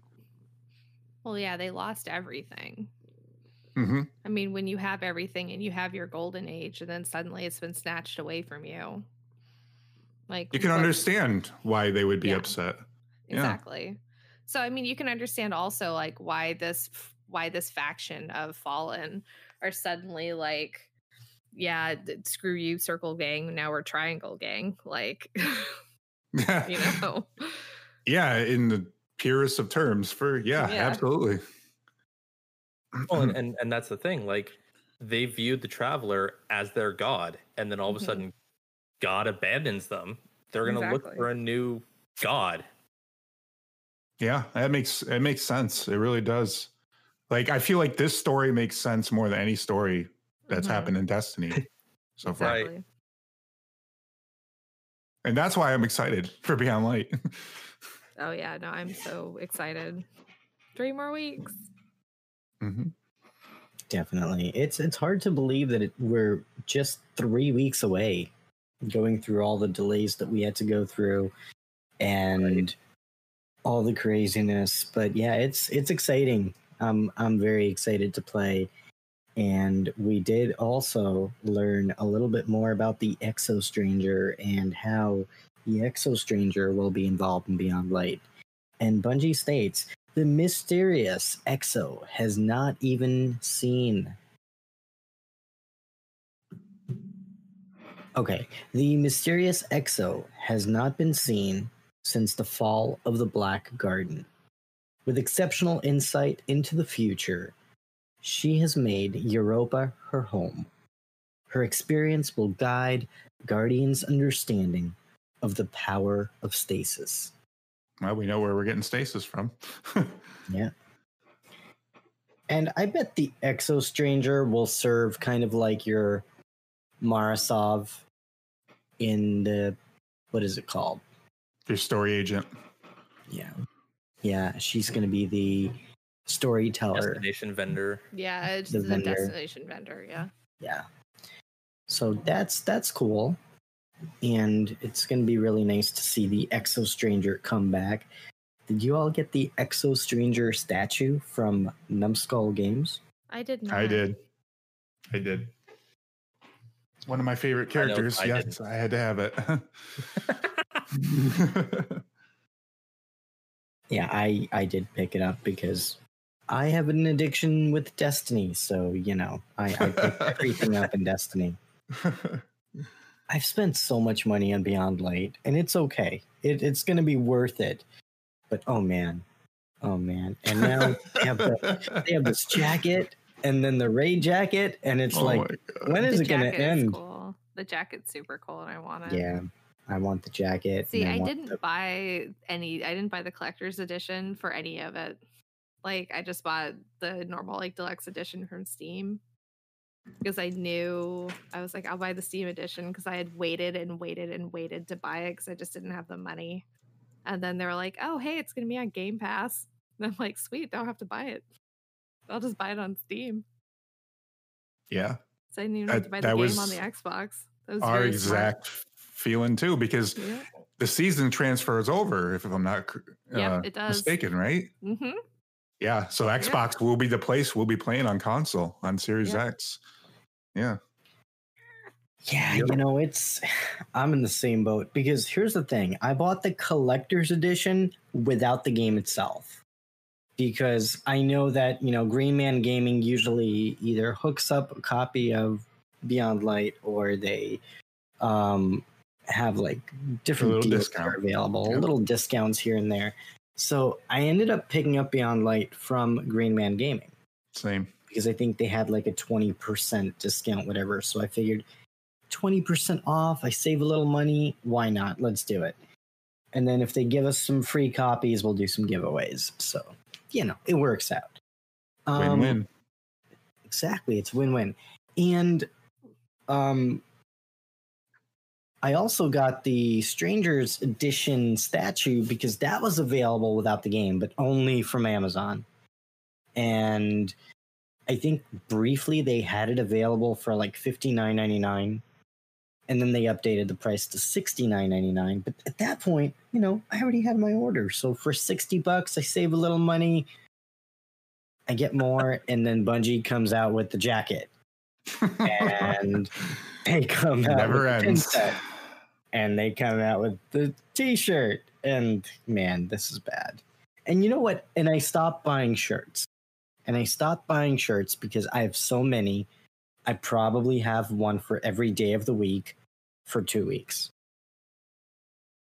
So, you know, I don't need another t-shirt. And the Moments of Triumph shirt, it looks kind of cool, but you know, I already have like two of them. So it's like, do I need a third? Probably not. I got it because I like having my name on it. See, I have my name Me on the too. first one. And here's what here's what I don't like and maybe it's because I'm not doing my laundry the right way, but for some reason after so many years like the shirts start, you know, developing holes, they they're not in the same condition as they were in when you first got it. You You're know. washing your shirts wrong. Okay, so I'm just not doing it right. Okay, Doing well, it wrong. awesome. In Yeah. 34 years of my life, I don't know how to do laundry right. Thanks. No. It's You're great. welcome. Love it. Don't This feel is bad, great. Corholio. She does that to me all the time. Mm, You're doing it. Well, wrong. well, you know, now we know what I need to do to fix it so that I don't have holes in my 25 $35 t-shirts. Inside out on cold, delicate cycle. Don't fill up the washer so much. Okay. You heard it here on the Destiny show. How to do your laundry so your shirts don't end up like my shirts. Thank you. Well, also, they're just gonna get holes in them because they're shitty cotton. So Okay, Yeah. so maybe maybe Bungie needs to step up their game with the quality of their t-shirts. Hmm. the shirts are so nice, though. I know, right? That's the tough part. I like love look their so shirts. cool. I have so many of them. I'm like you. I have like 30 shirts that are just like all of my shirts are just Destiny shirts at this point. Yeah, you can ask got, my like, coworkers. eight, I I literally think. wear a new Destiny shirt every day of, of the week, and they think there's something seriously wrong with me. And I'm like, yeah, I just, you know, it's a problem. But, uh, but it's cool shirts. I like the Mhm. shirts, so don't judge me. Oh, no judgment here. No judgment here. So, Shadow Price, how many shirts do you have? I- not not not 20, not 30, maybe like eight or nine, I think. Oh man, you got to step it up, brother. we got to get you some more shirts. Okay, we'll get there. I've got under 10. Yeah. oh man, We're we're in the same Ellimist, ballpark. you really got to step up your game. Oh man, we need to get you some shirts. they have some cool ones right now. they have all the moon stuff right now. Eh, like once I helped cool. once I helped Eris get over her fire team, I'm I'm done with the mo- moon. Oh, moon is cool. Spoopy moon.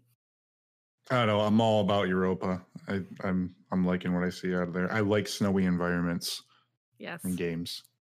I like And- snowy environments in games. I don't like snowy environments in real life.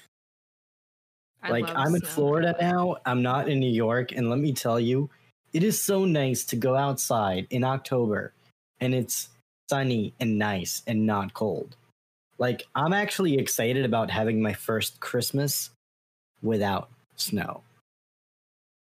Is that wrong? Does that make No. me a bad person? No, absolutely not. Mm. And see, I come from Southern California where it's literally four different types of summer all year round. so like but now I'm currently living in uh, the DC area in Virginia and like the first winter I was out here it it snowed and I was like what the heck is this? So like Yeah. I'm good with it. I and I'm I'm stoked beyond belief for for Europa. I'm ex- I'm excited for the the real time weather. Like uh, I- I'll be honest, yeah. with you. Exactly. it's the little I- I things just- like that that just really really excite me because it, it just shows attention to detail that Bungie is willing to pour their all into this. You know, Mhm.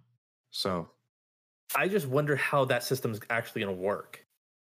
Whether Yeah. it's it's it's going to work off of like a public event timer kind of thing, or if it's going to be just randomly, you know, high winds and and snow, or There- what. they've got some sort of algorithm that sounds like it's pretty sophisticated from the way they described it in the that uh that blog. post. And and that just makes me more excited. Yeah, same. I'm kind of a weather buff a little bit. like thinking back to the first time playing Destiny 2 on my PC and how crazy cool everything looked. Seeing it for the first time, I'm very excited to see how Bungie is able to push the game forward technologically with the environments that we're going to be, you know, seeing with how the weather affects gameplay and and what we're doing. And I know Bungie is really good at creating a very immersive experience with whatever they're building. And the technological advances that we're seeing with Xbox and PlayStation and Nvidia, I, I think it's going to really create a lot of awesome opportunities for Bungie to really push the game forward in ways that we have never seen before. And I don't think it's going to be so much in terms of like the massive scale of the content itself, but I think the quality of what we're going to get is going to be much, much higher than what we had before. And I'm excited for that. Same. Completely agree. Yeah. Yep. And and we do have a few more characters to dive into before we talk about the latest news from Bungie. First one, Eris Morn, a survivor of unspeakable horrors. Eris is a former hunter who has dis- deci- dedicated her life to understanding and defeating the darkness. Now she answers the Exo Stranger's call and the lure of stasis. That's really interesting because I think Eris Morn has always been one of my favorite characters in the game. She's very mysterious. You don't know a whole lot about her. And even like from a very early point in the game, in the original tower, we always wondered like, is she a bad guy? Is she a good guy? Like, who's wh- what's up with her? Like, you couldn't fully trust her. You didn't really know. And it's interesting to see how she's becoming kind of the bridge to defeating the darkness because she understands the darkness more than most other characters in the game. Completely. It's accurate. Mhm. Mhm. And we've always like, you know, kind of been tied to her in a way. Like we've always kind of she's kind of, you know, it, it's we do things that she we but we've been trying to, you know, we had to take care of Oryx, we had to take care of Crota, and then she shows back up for Shadowkeep for the nightmares, you know. We we've always felt connected to Eris in some way, you know, so it's and it's going to continue into Beyond Light, so So here's my question for you all. How will Eris Morn play a role in this upcoming expansion? Will she be a really big character that will be a very important piece in defeating the enemy that we'll we'll be fighting with the darkness? Mm, I think she will be a piece. I think she'll be someone who doesn't keep her hands in her pockets and she'll just keep touching stuff she shouldn't be touching. because that's all she does. yeah. It's touch things. Every single time we see her in a cutscene, she's touching stuff that she's like, "Oh, I'm gonna touch this orb on this like statue plinth," and then she gets this like evil cackle that she has, or I'm gonna go, you know, under this tree and touch this seed and go crazy, or I'm gonna touch this other thing over. it. Stop touching. She's like a small child. You know, you gotta tell her to stop touching Like- things. touching things, Eris. Like, I hate that I'm agreeing with you on this. Stop it. Um, but I, I'm picking out the part where it it literally says "and the lure of stasis." I wonder if she's going to help us understand the stasis abilities oh, that's a good question. because we know that because she doesn't have her ghost anymore, she either has a uh, really tough time channeling the light or she can't anymore. So, what if she dives into the stasis abilities as well? And it's like we're learning how to control them together. That's a very interesting thought. Yeah. And I don't know if you'll agree with me on this, but I think this could be the expansion where Eris Morn has to be closer to our guardian and we have to work closer together. I don't think she's going to be just standing behind like she has been in a Shadow Keep, where she's just the character who guides us. I think that she will have to be in on the action and fight with us to bring any kind of peace in the world. Well, we know there's going to be a three way dialogue between Exo Stranger, Drifter, and Eris Morn. You know, they Eris is obviously going to be in a three way? What? Uh, didn't No way. Say that. Three way. I'd watch it. I mean, but it's just the way they set it up. You know, the, the original trailer they showed us for Beyond Light, where they all meet up, you know, and they you know, obviously have something to say to one another. You know, we're obviously drawn to Europa, you know, for a reason. So well, yeah, it's going to be interesting dynamic. Again, I know I said that earlier, but yeah, Eris is also kind of our ambassador to the hive, um, ambassador to sword logic, to that whole side of the destiny lore, and that I, I hate to say content, but that part of the content and the Yeah. darkness is kind of sandwiched in with that, especially with like the whole Savathun Witch Queen expansion that we're expecting in a couple of years. Um, obviously the one that comes after Beyond Light. So who's to say a Eris will not be included in that as well, unless you know something happens that we don't know about yet. There's a whole year between now and then, but you know if Eris is still alive between now and then, because who knows what is going to happen.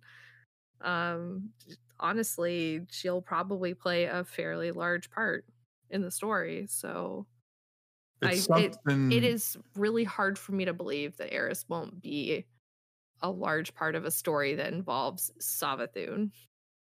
Yeah, it's something interesting that Bungie said at one point where Sorry, Ellimist, I know it pains you. I can, I can hear your agony. said that the characters they have now they're kind of going forward with that they're going to be with us for a while Mhm. because they feel like those are the you know they're telling the story that they want to tell with those characters so Yeah. Yeah, it's going to be interesting to see how the story progresses, not only in Beyond Light, but for years to come. And then lastly, we have the Drifter, Smooth Talker, Scavenger, Hustler. The Drifter is all of those things, boasted of his connection to the darkness. For him, it's not about the right or wrong. It's about survival. I like that. is our choice as we're going to be a dredgen or we're going to go with uh what is it oron or or Oh, an yeah. or- or- Orin. orin yeah is An that going to yeah. play is that going to play into you know like no. anything I- here? I don't think so.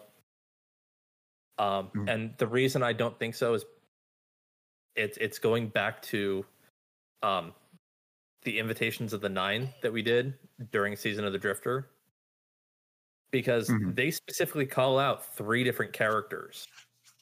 Um, and how you know it, we are the fourth one, or we're working with those three. Oh yeah, like they said, the blade is sharpened anew. The The forgotten blade sharpened anew, mm-hmm. yeah, which I say is Eris. Eris. Yep. There's the hourglass of infinite patience. The That's the strangers stranger. waited, sit you know five or six years, Yep. Yep. and then Drifter. Yep. So like, I I think I think everything that we've done for the last two years has been leading specifically to this. That is a very, very true statement. I feel like you're making there, and it's like funny. Like if you knew what they were talking about at that time, you know, when they gave that description of those characters, like you would Yeah. know kind of like what Bungie was heading towards for the next, uh, uh, you know, expansion. I guess, you know. So Exactly. I'm just happy to see that there's a plan. there's a plan for all of this. yeah, they're And connecting the the the connecting tissue is more there. I feel like now than there was before. definitely. Oh yeah. Yes, that that's really exciting, and I, I think that they're doing some really cool things, and uh, it's going to be interesting to see how the story progresses in Beyond Light. A lot of things to be excited about, a lot of things to look forward to. Yeah, Right. they thought a lot about this. Like it all says in the name, Beyond Light. You know, it's just if you even just take that name and you look at it and you dissect it, and then you look at everything that we're, you know, we're seeing happen. You know, it just it's kind of like symbolism at its finest. Yeah, and before we dive into some Destiny news, I am curious. Where do you think the game is going to go next year? Because we kind of have an idea for what the next expansion is going to be. The Witch well. Queen. The Witch Queen. And then the one after that, Lightfall. As Guardians of Lore, if you were to make a prediction for where the story is going beyond Beyond Light, Beyond Beyond Light. beyond Beyond Light, where do you think we're going in The Witch Queen and Lightfall? Orchid, do you want Hmm. to take this one first, or should I? Sure. I mean, with the Witch Queen, uh, that's what. So there's kind of a joke on our podcast. Ellimist really dis he dislikes the fact that everyone attributes every single little thing to Savathun, and Bungie actually kind of calls us out on it in one of the most recent lore books. Um, Truth to There. Power. no, there's in um actually it's in the singular exeget, I think. Oh, okay. Isn't it Ellimist? I think so. Yeah, there's an entry that Eris writes in her own journal about how everything is Savathun, or how she like how Guardians all think that Eris like she's like she hears what Guardians call her on the comms, and how like everyone thinks she's like the Witch Queen or something, and all these things that all of us called her. Um, back from D1 and in D2, like on Reddit and stuff. And it's the same kind of thing, like saying everything is Savathun. And it's, we're finally getting to that point. The Witch Queen is is what people call Savathun. Like that that is Savathun is the Witch Queen. So I'm I'm hoping to finally wrap that up because my god. Like I see why Ellimist is so exhausted by it. At first, it was very funny to kind of needle him. Because I like, mean, like, yeah. Yeah, sorry. Go ahead. because like when we first got D uh, D two, like there was that Savathun song strike, and it was like, all right, that's going to be the next big hive. And then I know where he's going with this. And then if anything even remotely sounded like it could have been a trick, it was always attributed to Savathun. And then the lore book Truth to Power comes out, Mhm. and that is pure Savathun, and it's like, all right, this is starting to get out of control. And then they just play right into it even more with like the Crown of Sorrow and it, onward, and it's like, all right, I'm getting done with this. Let's Mhm. kill her and move on. Yeah, because if you think about it, it's a whole six years before we confront like another hive like god, like you know, other than Oryx. You know, it's like we finally get Savathun six years later after the Taken King. Yeah. You know, it's like what a way to drag a story out. Mhm. Right. And, and to be honest, like there were the the three siblings. Oryx was the navigator. Savathun was all about trickery. I Mhm. want to face the third sister. Xivu Arath. Her defining uh trait was War. war. War. Yep. Like She's the if war sister. Was that like if Oryx was that bad with navigating, I want to see the sister that is pure war. Mm-hmm. Yeah. That would be pretty great. And then at least when it comes to um what's the last one called? Lightfall. Lightfall. Well, I think we can guess what that one's about. That's Uh, all in the I'm- name too. I'm on hashtag evil traveler team. Hashtag evil traveler. Um since the beginning because I don't trust things that have tiny robots that tell me what to do that just give me a gun and then say shoot these things. And I'm usually one to be like, but why? And so I don't trust that. Even if mm-hmm. they seem evil, but I mean, are they though? In the end, maybe, but I'd like to eh make that decision for myself. I'm more of an you- effort. I'm more of an Ephrodite. Like, can I just not? Like, can They I said that's my gonna be a working title too. I mean, so it might be Yeah. something different. exactly? But, But, but just from the caption itself, you can see the triangle ship over the traveler, basically, Yeah. like kind of like inside, you know. So it's like yeah, what you're saying has a little weight and merit yeah. to it. Mhm. Yeah. And so it's like it's, I don't know. Um we also we also had that moment in um the god I don't I don't know any of the names of the seasons from this year because I just they, they just fly over my head and Season I'm of just like arrivals, oh it's this season it's of the worthy. season this I think it's a season of the worthy when we went into um when we did the Funkers. oh gosh when we went into the corridors of time oh, was that- season of dawn. Dawn. so was that season of dawn okay Yeah. and we got bastion Yes. from all where of we that saved the greatest titan of all. Yeah. when we saved the greatest titan of all so his husband could be with him yes um the greatest love story of all time. The when we when we built a you know just time and time shattering sundial in order for love to transcend all. My heart. do that with, for drinking buddy. Yeah totally. Did that yeah you do that for a drinking no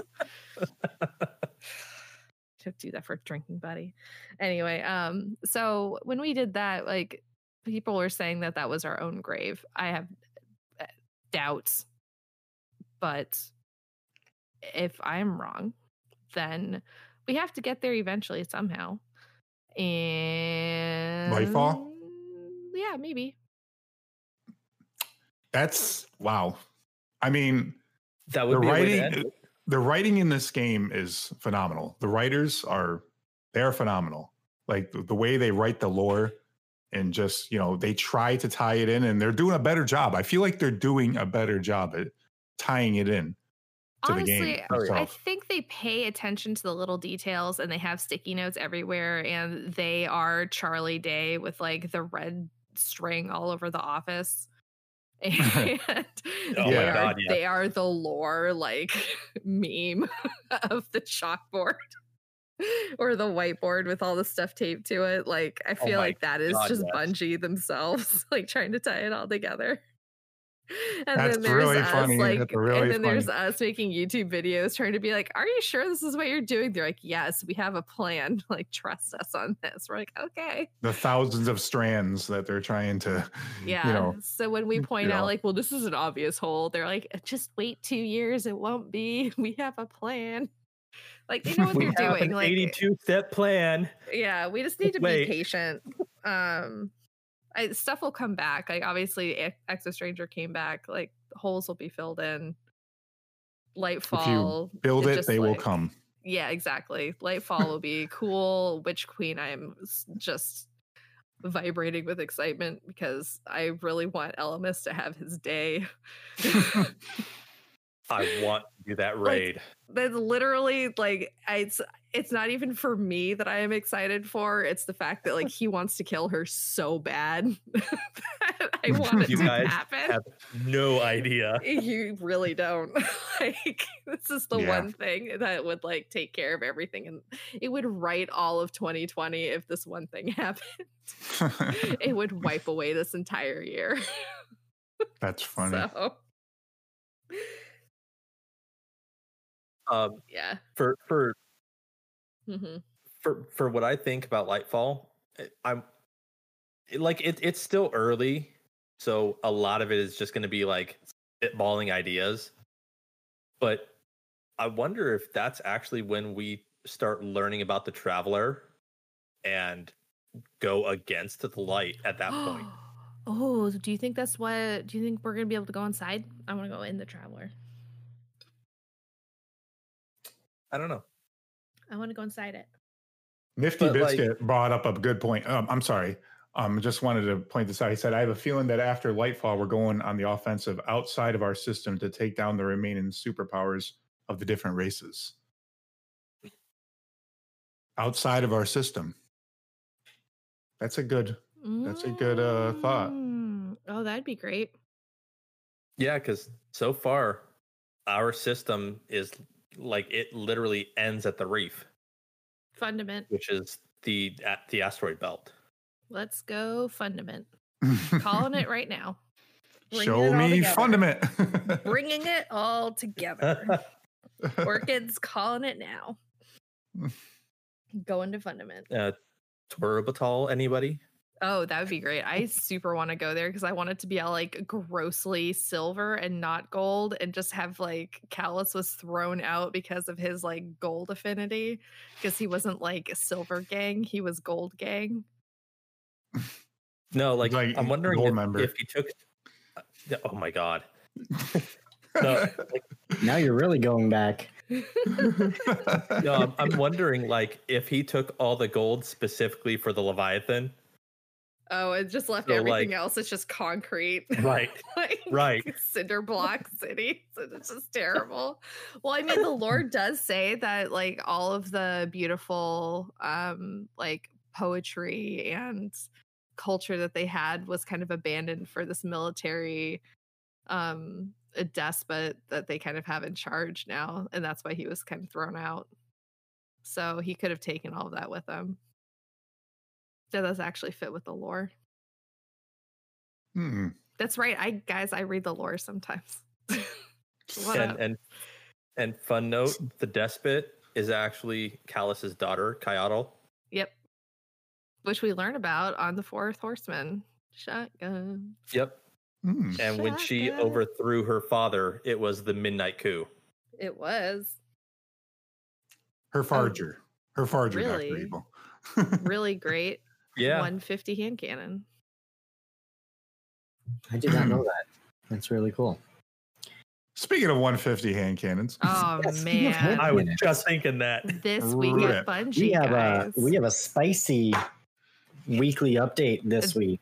A lot a of information, pew, a lot pew. of stuff. And Shadow Price, do you want to fill us in with what's going on with hand cannons?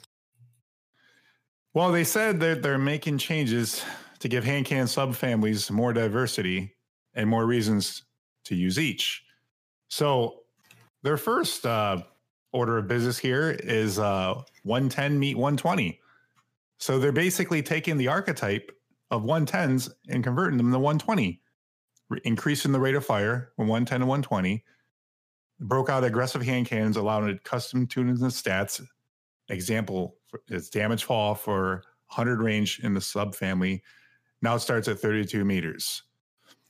So, um, yeah, so they go on to say that adaptive and precision.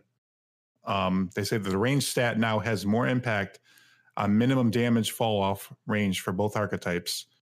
The damage fall for 100 range now starts at 25 meters, was 20 meters um, for a precision hand cannon. So that's uh, going to make, I think, one, I think it's going to make these hand cannons more viable because they're already, inc- they're increasing the rate of fire and they're getting a range increase. So that kind of bodes well for these um, hand cannons. I feel like now they might become, you know, more part of people's arsenal. Yeah, I'm not a hand cannon person. I'm they're really good in um in Crucible and I think they are used more uh on PC than they are on console. Honestly.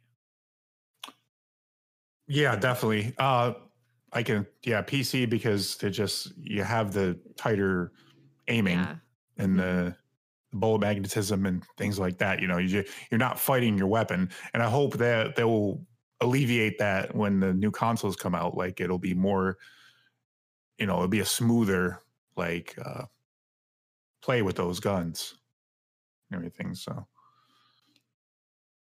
Yeah, I mean, I think it's a good change to make hand cannons a more viable option.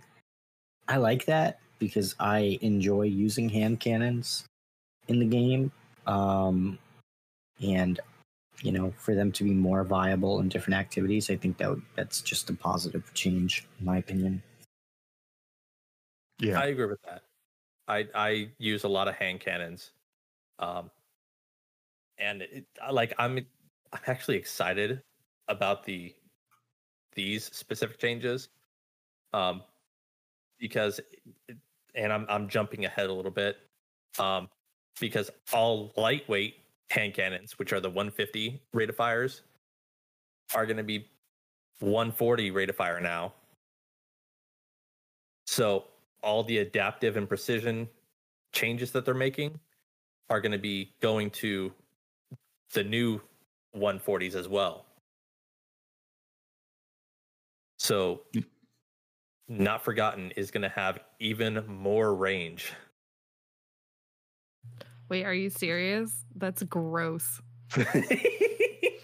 I'm already disgusting with my not forgotten. That is gross. I'm gonna have to get that back out. Oh man. Time to click some like- heads. click heads, Well, guys. it's like I mean, not forgotten it is becoming a 140 adaptive, and then you know range stat now has more impact on the damage fall off range. Not forgotten. What's that? I mean, it's. it's I don't even know what that is because I seems oh like right, I'm that thing chasing that's getting something. sunset. Yeah. well, it does say one exotic hand cannon will retain 150 uh, rate of fire. So yeah. Oh, and um, I I love the bullets there. yeah, they're not going to leave it to speculation. It's beautiful. It does solar damage. It makes enemies explode. It's sunshot. Why does that need five bullets? Who writes these? yeah, I know, right? they write twabs like I write reports at work. and then I get in trouble for it. Um, Yeah. They they write twabs like how you write our our you know this week at Guardians of Lore. Yes, this is true. I should work for Bungie. Oh God, Work it at Bungie. I mean sure. The thing they went on to go to say about the 150 lightweight hand cannons, uh, they said it represents the majority of hand cannon usage in the Crucible. While we experimented with many different ways to even out the lightweights, the 150 rate of fires and adaptive 140 rate of fires, lightweight hand cannons consistently retained a faster time to kill. As such, we opted to equalize the rate of fire. So they selected the 140 to balance out the Crucible sandbox. And it gives other weapon archetypes more time to breathe between shots, avoids an overabundance of hand cannons with faster time to kill and other weapons, and pairs nicely with changes to 600 rate of fire auto rifles. And they say more on that below. So, final thoughts on hand cannons changes? I don't use them, so I don't care. Uh, okay. I do use them. I'm excited about it. 140s are my jam. The last thing that I want to say is make not forgotten great again. Thank you. Oh my god. It's How getting about Make sunset. Not forgotten. it's getting How getting about sunset. unsunset it? How about unsunset those weapons that took me over a year to earn because I worked really hard for them, Mungie? Please and thank you. Unsunset things that I worked hard for. Thank you. I will get off my Now- Now, what if they do the whole Redrix effect for Lunas and Not Forgotten? Where, like, if you earned it previously, it's You get a in- new version or whatever. You get a new version, or it's in the loot pool, and you can get it.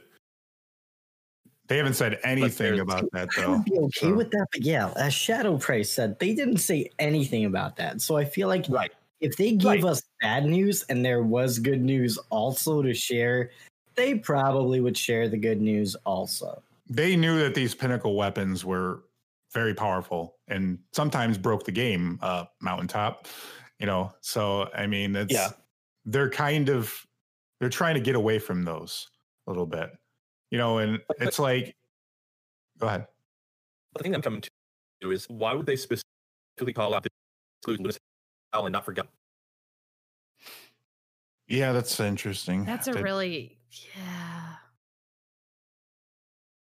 Yeah, they they they say those and then they don't elaborate on it though. They don't elaborate whether Right. that there's going to be a, you know, new version of those.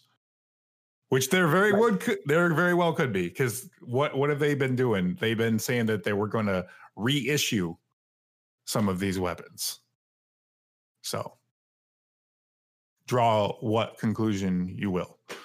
It's it's just like the idea of why a month ago decided, oh, hey, now you can pull out of collections.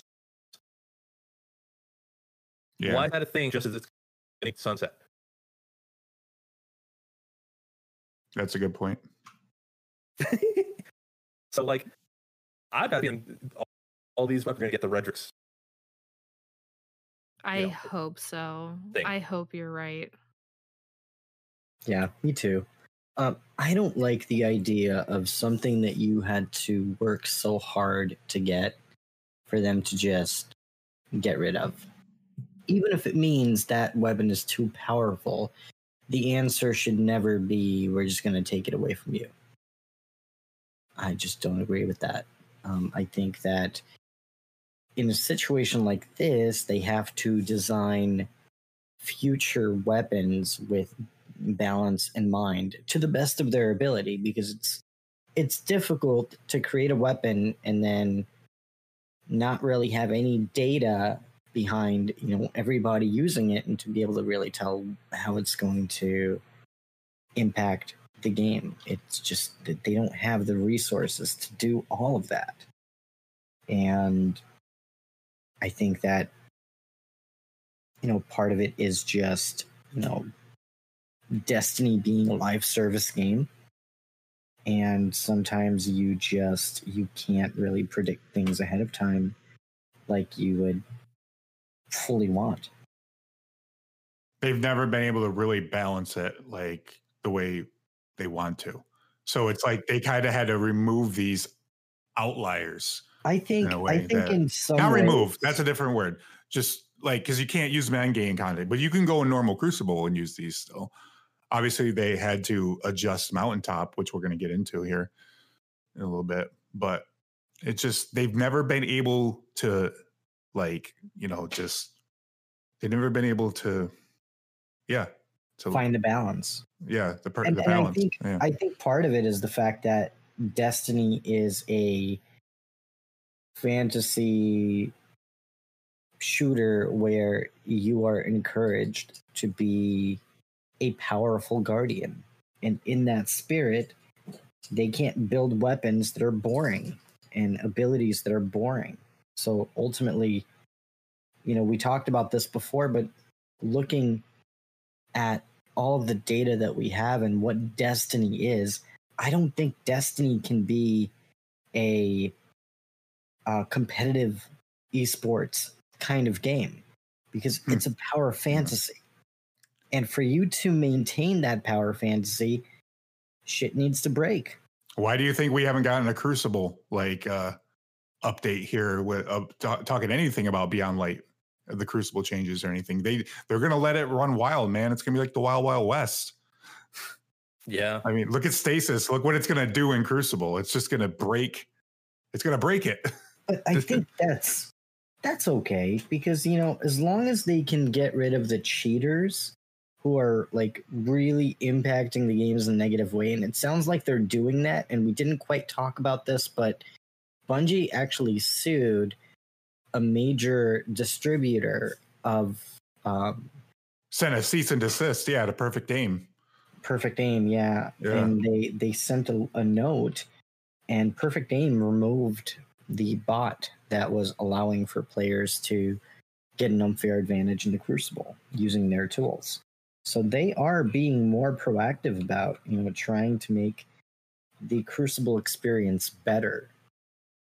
But ultimately, I don't think that they need to make decisions on weapons based on oh, the crucible is going to get too broken because of this, because ultimately, I think they're fighting two battles, right? Because the nature of having crucible is having balance, but the nature of building a game that's a power fantasy, It's the way to- their game operates. Yeah, it's you have yeah. to create things that are going to be really powerful and fun to use, and that's what's going to bring people into the game, and that's that's going to make the game fun, and it's going to piss people off too, because it's not fun getting killed by, you know, whatever ability that they're going to introduce or whatever weapons that are going to be broken Revoker.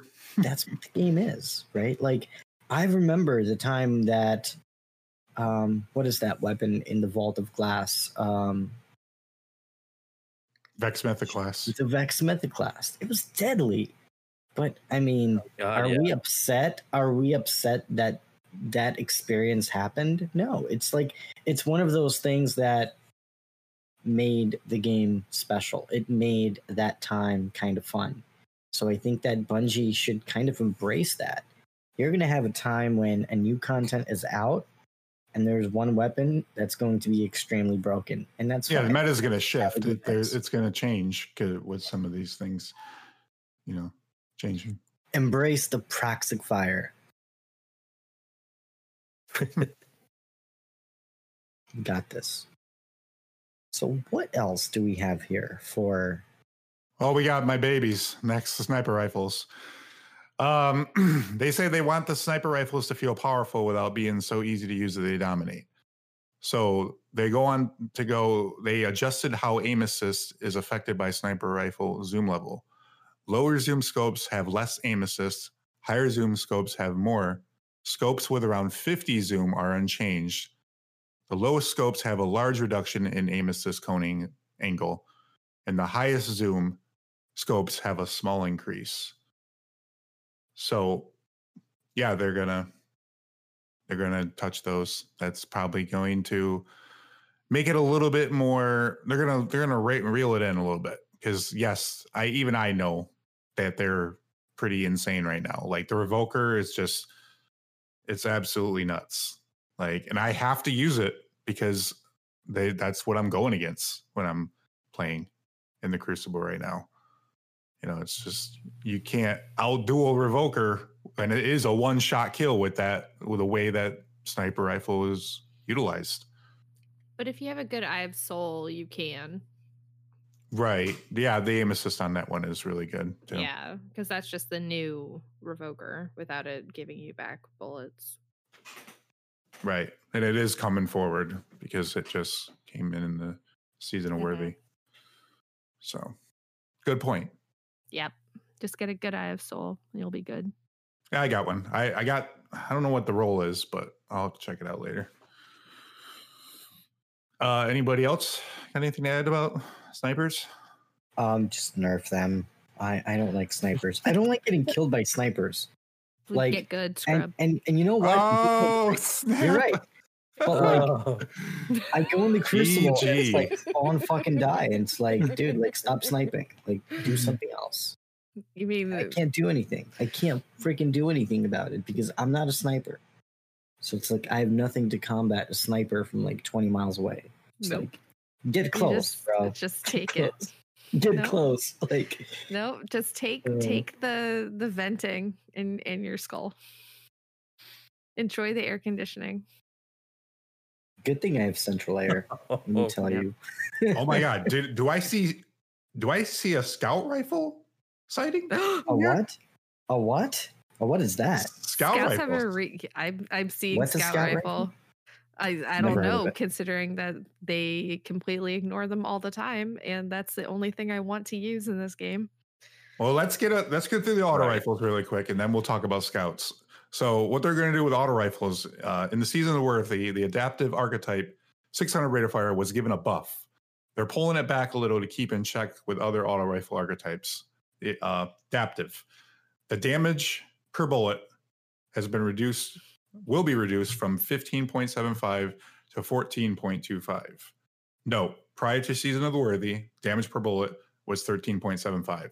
So a little bit of a blanket nerf, but not as bad as season of the worthy. And that's what they have to say auto, about auto rifles. Thoughts? I'm good I- with it. I like using my auto rifle because it's easy game for babies. So I'm a little sad about that. Yeah, I'm, I'm hoping that this means we will see less auto rifles. It will be less prevalent.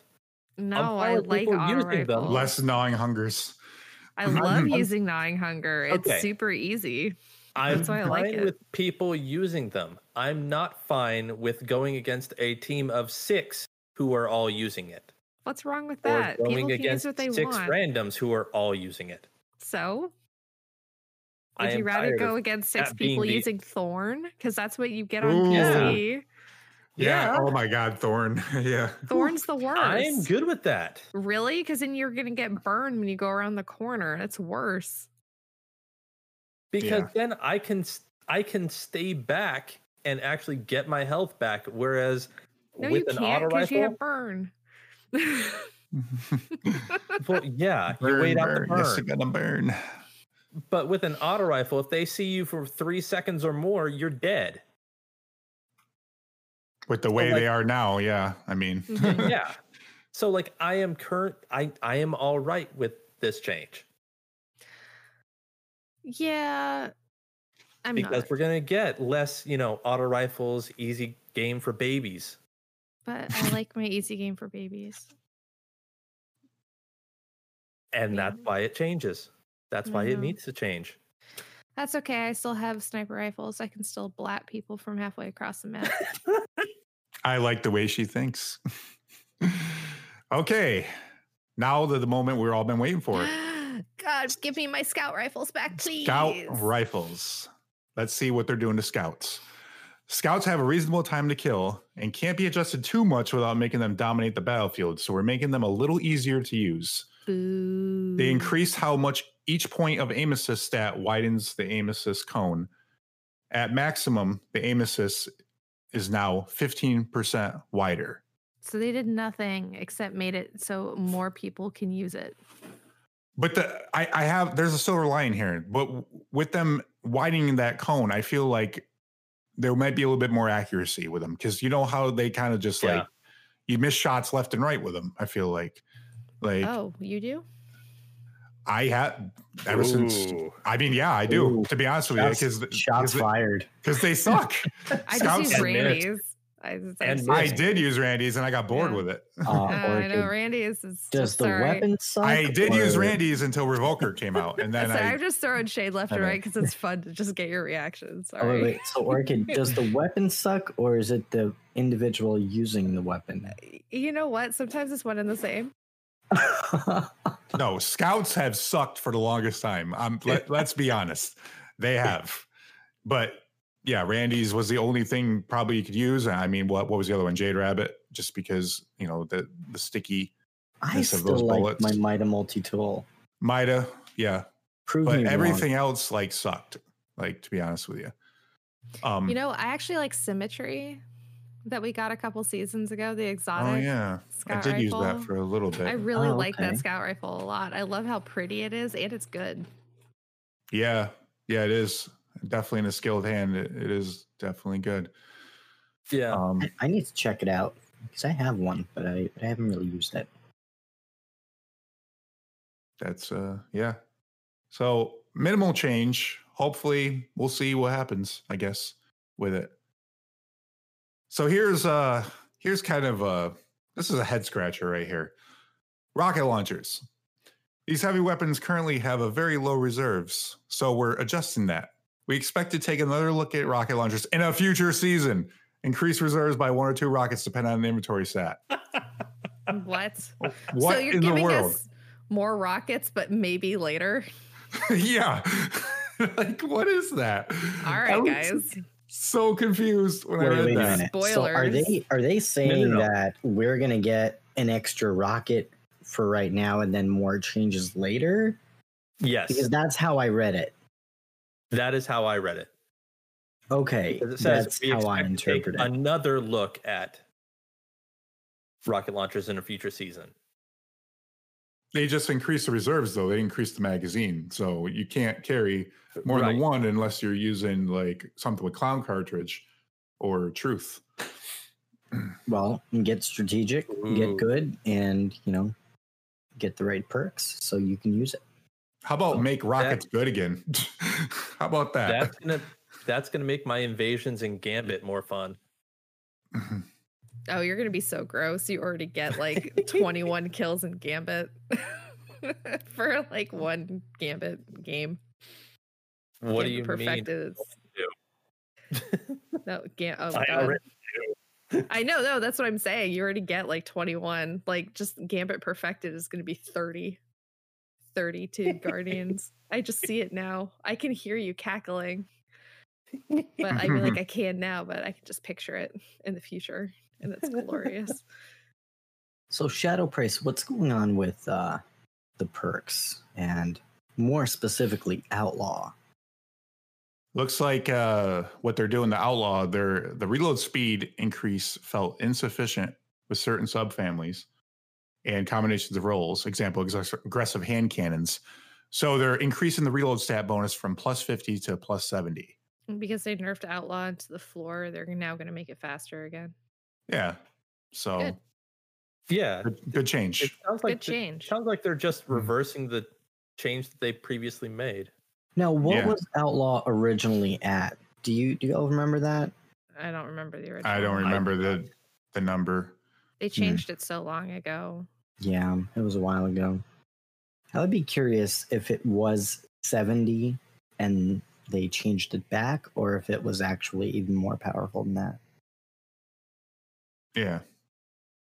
So we got a change for Merciless. Uh, they are increasing the inventory stat from 36 to 55, which will increase the reserve ammo. So anybody out there using Merciless, you got another reason to use it again. Lol, no one's using Merciless. Let's be real. I know, I haven't used it since like the day that I got it. yeah. I've But missed the next weapon I, I Oh. can't I can't I can't even look. Good old mountaintop. So they've gone to say that they've had a ton of feedback that mountaintop feels a bit over the top in the crucible modes. And this pinnacle weapon has had ample time to shine. So we're taking it down a notch. So here's the specific pain points that they go on to uh, describe. That right now it is a one-shot body shot with infinite range, quick and easy cleanup of wounded guardians even around corners, deals high splash damage, it rewards for inaccuracy, perfect in-air accuracy, and allows airborne guardians to rain down death. And there's not much grounded guardians can do to respond. So what is one to do? Here are the changes. They reduce the splash damage by 33%, increase impact damage such that the total damage is 5% lower than before. They're reducing the projectile velocity multiplier from the micro missile perk from 1.4 to 1.2, i.e., now 20% faster than other breach grenade launchers instead of 40%. And they go to finally say that they reduced in air accuracy, now has significant projectile error, error while in air around seven degrees without the Icarus grip mod, substantially less width. So they are hitting mountaintop hard. And Oh yeah. right rightfully so, I think. I think this thing has had its time in the sun. In my opinion. What are your guys' opinion? on mountaintop. yeah. Um, I spent an entire uh probably 45 minutes in stream getting just absolutely destroyed by it by Hive Thrall and my friend Mandy. Because we did Hmm. private matches with Mandy, my friend Sam, and Hive Thrall, who's a really good friend of mine. You can find him on Twitter. oh, okay. Yeah. And Yeah. um yeah, he he's a crucible god and he and Mandy were floating around like the warlocks they are with their mountaintops just destroying us from the sky and it hurt real bad. So it, yeah, I hated it. I hated every second of it. I'm like ah! Damn you, mountaintop. Yeah, that's how it's been for me. Like, yeah, warlocks float around shooting it from above and just one shotting you. yeah, the they just thing. floated around with their raining down their death and couldn't do anything as I ran away screaming. So Yep. on console, mind you. So already I was running through molasses, running away screaming. So Oh, even worse. it was terrible. I never want to repeat it ever again. Yep. I mean, I love Mountaintop, like not in Crucible. I use it all the time. Like, see that drag over there in Mountaintop. I have a love hate relationship with that gun. It's just I love it in PVE because uh, you know how useful it is, but I hate it in PvP. Oh my god, do I hate that gun? I um really like to use it in PvE a lot. Uh, I think it's really useful. In PvP, I actually I really prefer to use Astral Horizon shotgun is what I crutch if I'm not using Revoker or Eye of Sol. So Nice. yeah, I'm I'm a shotgun girl. I will shotgun eight my way around a map. Yeah, I'm kind of the same way. I like shotguns, um, mhm. especially when it comes to the Crucible. I'm not very good with using things like rocket launchers. My success rate is bad. Or I kill myself when I use a rocket launcher. It it doesn't work. I think if I am using Mountaintop, if I haven't killed myself at least once in that playtime, then I'm not doing it right. yeah. Yes. Well, next on the chopping block, no pun intended, falling guillotine. Reduce heavy attack damage by 24% to bring in line with other swords. No, falling guillotine will continue to slightly be slightly above average, just not to the extent that it is now. So I mean, is that necessary? Like, I mean, I feel like you're taking away what made the gun, the weapon special, right? And Yeah. they could have waited until the end of the season, honestly. Which essentially they are. Yeah. But I mean, all these changes are coming with Beyond Beyond Light. light, but and this season's been uber long. okay, so but, but here's my question: Why is falling guillotine so important for them to? Because it's destroy it destroys everything. Like, oh, it's it- because a- the new raid. They're doing this because there's probably something in the raid that Yeah, you can would just make sense. absolutely just cack with it. Yeah. Okay. even with, even even with the stomp mechanic though. Oh yeah, this just put on concussive like mods and then you're fine. dude. Put concussive m- mods on, pop a bubble, pop a well, just sit there and cut their their you know ankles. Mm. Concussive mods. I didn't. Oh, okay. I heard about them, but I didn't know what exactly what they did. See, now uh, we're getting some like raid ideas and strategies. I like it. Oh, Yeah. like this was these were the strats that I was using for nightmare hunts. Hmm. Nice.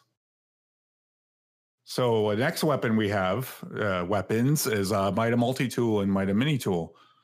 Uh, the Mida mini tool we're going to talk about first. Uh, they moved the Mida synergy trait to the intrinsic, similar to how the uh, Baroque version works. Added the following perks, also too: hip fire grip and kill clip. No, there is an issue with the masterwork on this weapon that prevents it from being upgraded. This will be fixed in a later update. So that's how they're going to probably be able to bring Mida Mini Tool forward with, you know, it's going to avoid the sunsetting thing because it's got to pair with the Mida multi tool. Right? That's what I'm reading into it as. Yeah, Yeah, that and makes that's, sense. that's Mhm. what I'm reading. Yeah. Mm-hmm. Yeah. The fact that they're bringing it forward somehow. Yeah. Same thing with the Sturm and Drang, too.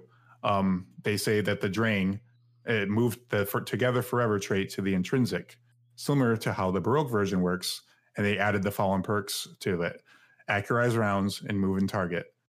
And they go on to say there's an issue with the masterwork of this weapon and prevents it from being upgraded. And then they also say the gunsmith will be selling a version of this weapon on November 10th with no infusion cap. Well, there you go. There you go. Problem solved. Yeah, I was wondering what they were going to do with Mida because it was, I mean, couldn't have it. I don't know why Yeah. they won't just let you pull it out of your collections with the new cap on it, but Yeah. whatever. Nice, nice little uh, adjustments, though. Yeah, If uh, you are ones that like to use those weapons, I really like Mida Mini Tool. It's a really good SMG. It's like Yeah. super underutilized. yeah, Can we take a moment and realize that they said with no infusion cap? Yes. Ooh, I Those weapons are never that. getting sunset. right Well, because, because- exotics are never getting sunset. No, yeah, they they go with exotic weapons, so they Right. will never get sunset. They pair with each other like peanut butter and jelly. You know, Exactly. like Vegemite and toast. yeah. Mm. That's awesome. Now you're making me hungry. All right, so now they're going to do something to a brand new weapon we just got this season, Ruinous Effigy. They're talking about Mm. transmutation mutation spheres.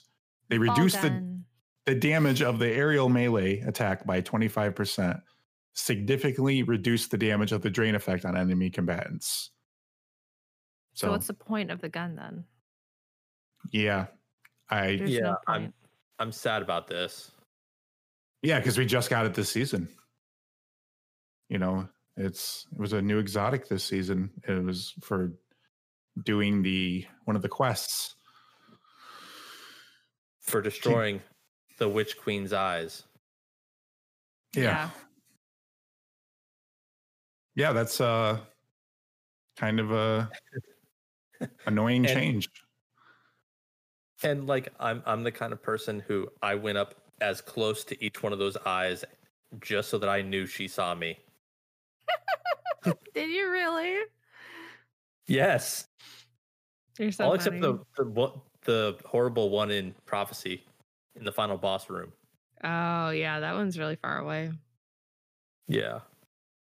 I still haven't gotten all the eyes. I'm slacking. I gotta do it before the end of the season before those planets Yeah. go away. Same. Um, I'm in the same boat. I have quite a few things I still have to do before the end of the season. Um, I feel like I'm getting behind. But All right, so we got two more exotics to talk about here. Uh, Arbalest no longer strikes shields multiple times, but its efficacy against shielded targets has been increased. Okay. We don't know by how much. So Yeah, we don't know. We don't know an amount. And finally, Jade Rabbit. They go on to say armor piercing rounds swap to high caliber rounds, and this fixes an issue that can prevent the exotic perk from triggering. So, ooh. yeah, there's that. Basically, that so that wraps up all the exotic changes, and now we're on to adept weapons that you can uh, get from trials. Um, so they go on to say that here's how adept weapons are going to differ from base weapons. Masterwork and adept weapon will grant additional stats. That you get a plus 10 for the primary stat as usual, the specific masterwork weapon, but you'll get a plus three for all the alternate stats. And adept weapons can be used either a standard weapon mod or a new adept weapon mod, and it can be earned when going flawless. And you also get a new unique adept shader has been made for these weapons. And they're going to say, note, these shaders are not awarded as a consumable when dismantling an adept weapon. As such, they cannot be applied to other pieces of gear. Those are really nice looking weapons, though. Like that shader makes them pop and shine. Yes. I just have to say that. Mm-hmm. It does. Um, is Too anybody disappointed that it's the same weapons? Um. At the same time, I, I don't really care Okay. about adept weapons because trials is a shitstorm. No, yeah, yeah, it is. Like fix trials and then give me adept weapons. well, there's going to be a whole new player base coming in with uh, Game Pass. Uh, Um, there isn't. on- They're not going to be doing trials because they're going to hear all the bitching that we did about trials, and they're going to stay far away from it. Are they making changes though in the background that they no, they're not? No. I, I, I don't know if they truly can though. I They think that can't. fundamentally when the switch was made from BattleNet to Steam, I think that they Well, they're trying to shut down lot of Shiesty. Perfect Game. I mean, that's they don't gonna do have they don't have an anti cheat. That's that's like the problem. Like right now, you know, it's like they don't But- have. Like honestly i okay so i i will preface this with i play a lot of i am okay i am a not good at pvp b play a lot of pvp on pc in different countries like i primarily play on like australia servers because i like to challenge myself with the really really really laggy ping because that's how i like to challenge myself you know, not have good aim and have really, really high lag. because I just like to, That is some tough sledding right there. I really, I just love to make it real hard. But like when it comes to trials, A, I've actually, the, I've actually not come across as much cheating as people say. And it's because yes, I have come across like some lag switching and it's rare, but I've seen that on console more than I have seen actual physical, like this person is flying around in the air and like rocketing me in the face with something and they're not reloading, like actually breaking the game kind of cheating. oh yeah, I mean, Like I have seen I've seen lag switching and like DDoSing more than I have seen you ain't yeah. living this if- you haven't been shot through a wall, you know. Before, yeah so, i've you know, yeah but i mean how much of that is being shot through the wall and how much of that is actually just lag it's lag. Yeah, it's and it's lag lag. it's not Yeah. it's not cheating it's just shitty connection and it's the fact that the player base is Peer so small that you're pulling yeah no you're dedicated pulling servers. no there's no dedicated servers you're pulling connection from halfway across the globe hmm and it, part of it is because like it's the way their matchmaking works and it comes down to their quote unquote And Bungie you doesn't want to change it. no, because they they're like, oh well, we're gonna do connection based matchmaking. No, no, no, you're not. Shut up. Like I'm playing people in China and I live in Oregon. Like you're doing no such thing. Okay.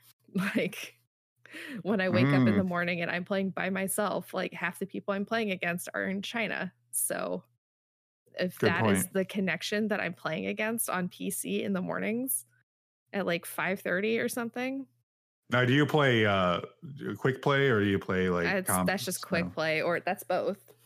like uh, that's quick control play. and classic? yeah that's Mm, control and and comp Yeah, no, Yeah. I agree. that's both and so i mean for skill based it's more america i've seen for connection based i've seen more asia which is weird and i get mexico too So, do you switch the uh the Steam thing to like uh, Asia? Like, um or- i no i actually don't um I end up if I end up playing with friends, I will just join their fire team in Australia and I'll just play with them. And my connections oh, I see. my connection's good enough that I'll just play with them and then it's actually fine. But if I'm playing by myself and I'm just playing, like I actually my closest servers are Bungie servers in Washington. Like That's that's, where good. like my my hub servers are those servers. and how are those servers? They're fine. They're kind of sweaty because there's you know it's Bungie servers. Right, right, right. So, Yeah. I don't know. That's uh interesting points. Yeah. But I mean, I'm getting connections, you know, in Asia. So, and I still regularly. want these weapons though. I still want them. Like I'm going I- to try to find a way because I actually do enjoy PvP. I hate I hate the cheating though. I hate the cheating. I hate the lag switching. I hate the you know all the crap that they that people do. All the extent that or the the, the length that people will go to. I You know, just I hate that like I um I LFG'd once uh two seasons ago to do trials, which I usually don't, but I really wanted to play because I wanted I think it was just like for the freaking gauntlets. And um a guy I, my connection was super bad and I was playing on Xbox and I was wondering why. And I kept getting kicked back to orbit. I didn't even think anything of it. And so I I logged back in after you know we go to the um we went flawless we go to the lighthouse and um like i end up getting a notice from bungie on my account that says like like we've noticed like that there is networking and is like consistent with lag switching. And so like i have a tick on my account for that now because a guy that i met yeah because a guy that i met in an lfg was cheating and so i got dinged for it even though i didn't do it that sucks. and I had no idea. And so I Oh had texted God. him later and I'm like, Did you do this? And he just like laughed at me. And I'm like, You can't do that. Like, wow, that's horrible. That's just Yeah. horrible. so Like I Don't said, the ever lengths that LFG. people will go to, I just it's don't it's just a get it. game. Exactly. And that, Who cares? that so that's that's what I don't understand. That it's just a game. Why do people cheat? Why do they go to the lengths? Because it they makes it easy. People Yeah. cheat because it makes it easy. And then you have the gear and you can show off and you'd be like, Look at how good I am. But you're not good because you just cheated for it. So, Exactly. like, how good are you really? You're not. That's a that's a then you hate dose. That's a dose. it. That's a dose Yeah. of reality right there. Yeah, then you just hate yourself for it forever. So there's no. I feel like we could have a whole episode on oh, that. Oh. I yeah, I could talk about that all day. Yeah, me too. Yep. All I'm But really anyway. getting from this conversation is that Orchid needs to stop playing abroad. I oh, that's great. well, those So weapons are the- very that- shiny though. yeah, and I want them. Like I, I'm not gonna lie, I love that shader. Like the way they look is just, it's beautiful. hmm It reminds me of like D1 almost like in a way, but like even more pronounced. So yeah. If I right click and save the picture, that'll be the only time that I actually have those weapons. Because I just I don't see myself going flawless. I don't see myself going flawless either, but you know, and I did it a bunch in D1. Like I had people to play with. You know, it's just it just hasn't been the same. I feel like Well, like I, I'm subpar in in Crucible. I'm a 0.8 KD. I'm average. I'm like, like- 1.4, 1.3. So Yeah. I, yeah. Actually, I think I got my my KD up to 0.9, but still, like I I'm subpar. And Mm. with the trials pool being what it is, even if they bring in new people, I just I still don't see myself doing it unless they give casuals an actual reason to go in, aside from one weekly bounty. Yeah. Yeah. Yeah. Yeah. See, Oh. see, my thing is, I think that in non-competitive Crucible, I'm pretty good. My KD is like a 1.2, 1.3. You know, commendable. But trials, it's below 0.5. It's below 0.5. Like I can't really hold my own. Yeah, my trials one isn't that great because I just Like- get with bad teams. I mean- you know. I mean, I just think I just think I'm not good enough for trials. Period. Like, I mean, I think that if I play with somebody and I'm doing trials, they have to be very good to a point where they're telling me where the fuck to go and what to do. Because it's too sweaty. Like Iron Banner, easy. I can just wreck all day. But if I'm going into trials, it's it's different ball game. It's really frustrating.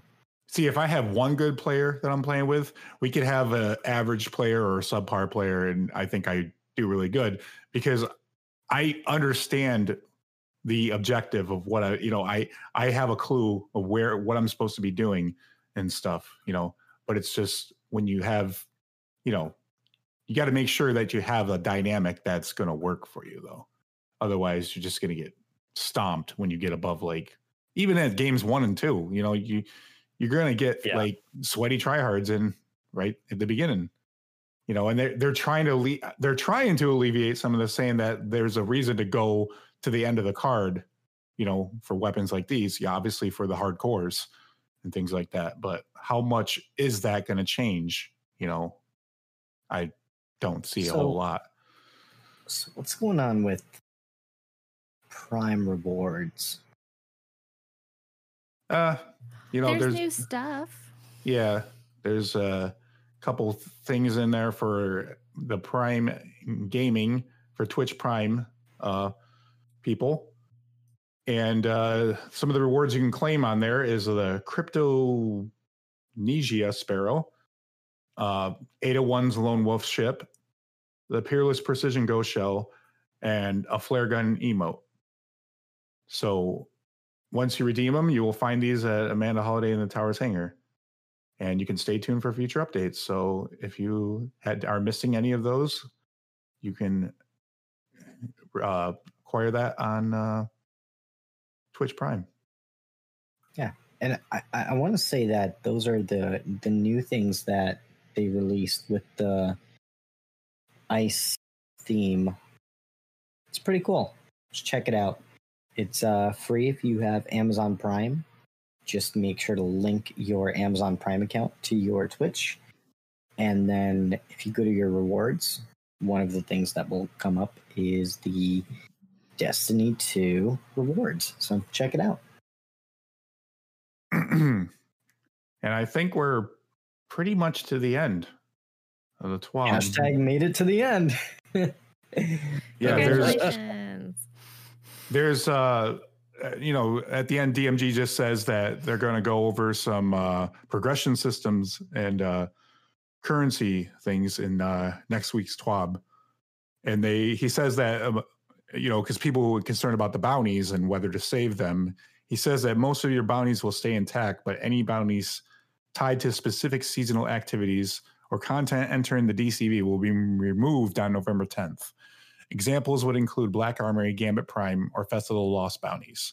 And additionally, any bounties that grant progression towards infamy, valor may negatively impact your powerful rewards, as they are limited to the season of arrival's power levels. So their recommendation is to go ahead and claim your bounties, just to make sure you don't miss out on any XP or glimmer. More to come next week. See you then. I'm glad that they answered uh, the big question that a lot of people had. You know, people were starting to wonder should I stack bounties? Should I not? And I'm glad that this was clarified. For the most part. Even though I think I think that the way to handle this would be to just completely wipe all bounties at the end of the season. If you haven't claimed them, then they disappear. The fact that we have to reinstall like the game, that should almost be like that should almost wipe them right there. You know, but Well, they're not I don't. tied to your. They're tied to your account. They're not tied to it installed to your computer. right, right. No, I'm just saying Exactly. that if it Like like all your your character information is stored on their servers, Yeah. yeah. which is why you can pull it up on on third party apps and that kind of stuff. That's why I can play it on Stadia on my phone. yeah. How does that work? It doesn't. I'm lying. oh, man. Well, you will be able to with XCloud. I don't know Eh, how Yes, not on iPhone. So next year. I'm going to be a pleb. Phil Spencer says it's going to happen. They're going to make it happen in the browser, just like I guess uh, Amazon's doing it with Luna. I hope so. I would like it to work in a browser on, um, but it's going to be terrible. It's just going to be Stadia, but for iPhone. So, Yeah. I mean, Well, I'm just, I'll just have to just get a second phone. I'll just go back to using my freaking like, I, you know, I have a, I don't know. I have, I have really, I bought a phone in China a couple years ago and I really liked it. It's a really nice Huawei phone. I'll just go back to using that. But Google won't let me use it because it's a Huawei phone. well, Damn. there you go. That is a Yeah. twab. Can't use Oh, anything wow. anymore. That was quite a twab. Lots of information there. And Two before we wrap things up, we do have a tradition on the show oh, where Oh, no. we rate the weekly update in the form of spicy tuna rolls, between one being really stinky spicy tuna and five being bomb spicy tuna. So, I guess, Orchid, do you want to kick things off? How would you rate this week's Bungie weekly update? Well, it didn't make me cry. So last week's made me cry with um with Deej. Deej leaving. Yeah. Like I've I've never had a twab make me cry before. So that was new. uh so more than last week, but less than I don't know. Um I'm not going to rate it a 5 because I don't like a lot of the sandbox changes, but do you know what?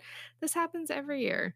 Every single year at the end of a season before the next year starts, we get all the sandbox changes and then we all just like hem and haw over it for a couple of weeks before the next season starts and we all pretend like this doesn't happen and it happens every single year and we have like collective amnesia over it so i'm going to say it's a two out of five because it happens every year and we always act surprised and we shouldn't be also Uh, they're taking away every season every yeah. season, every season collective amnesia except for arrivals.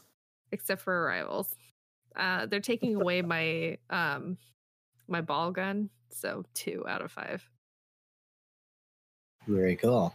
Yeah, And Ellimist, what would you rate this week's Bungie weekly update? There were some things in there that I'm excited about. There are some things I'm not excited about. I'll give it just a flat three out of five.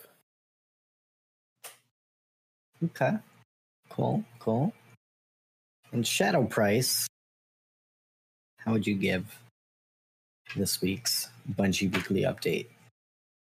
Yeah, same. Like, you know, there were changes that were, you know, I don't know. I- would say I didn't like most of the changes. I'm not going to lie. Um, I felt like them nerfing, yeah, the ball gun, like right off the bat when we just got it this season.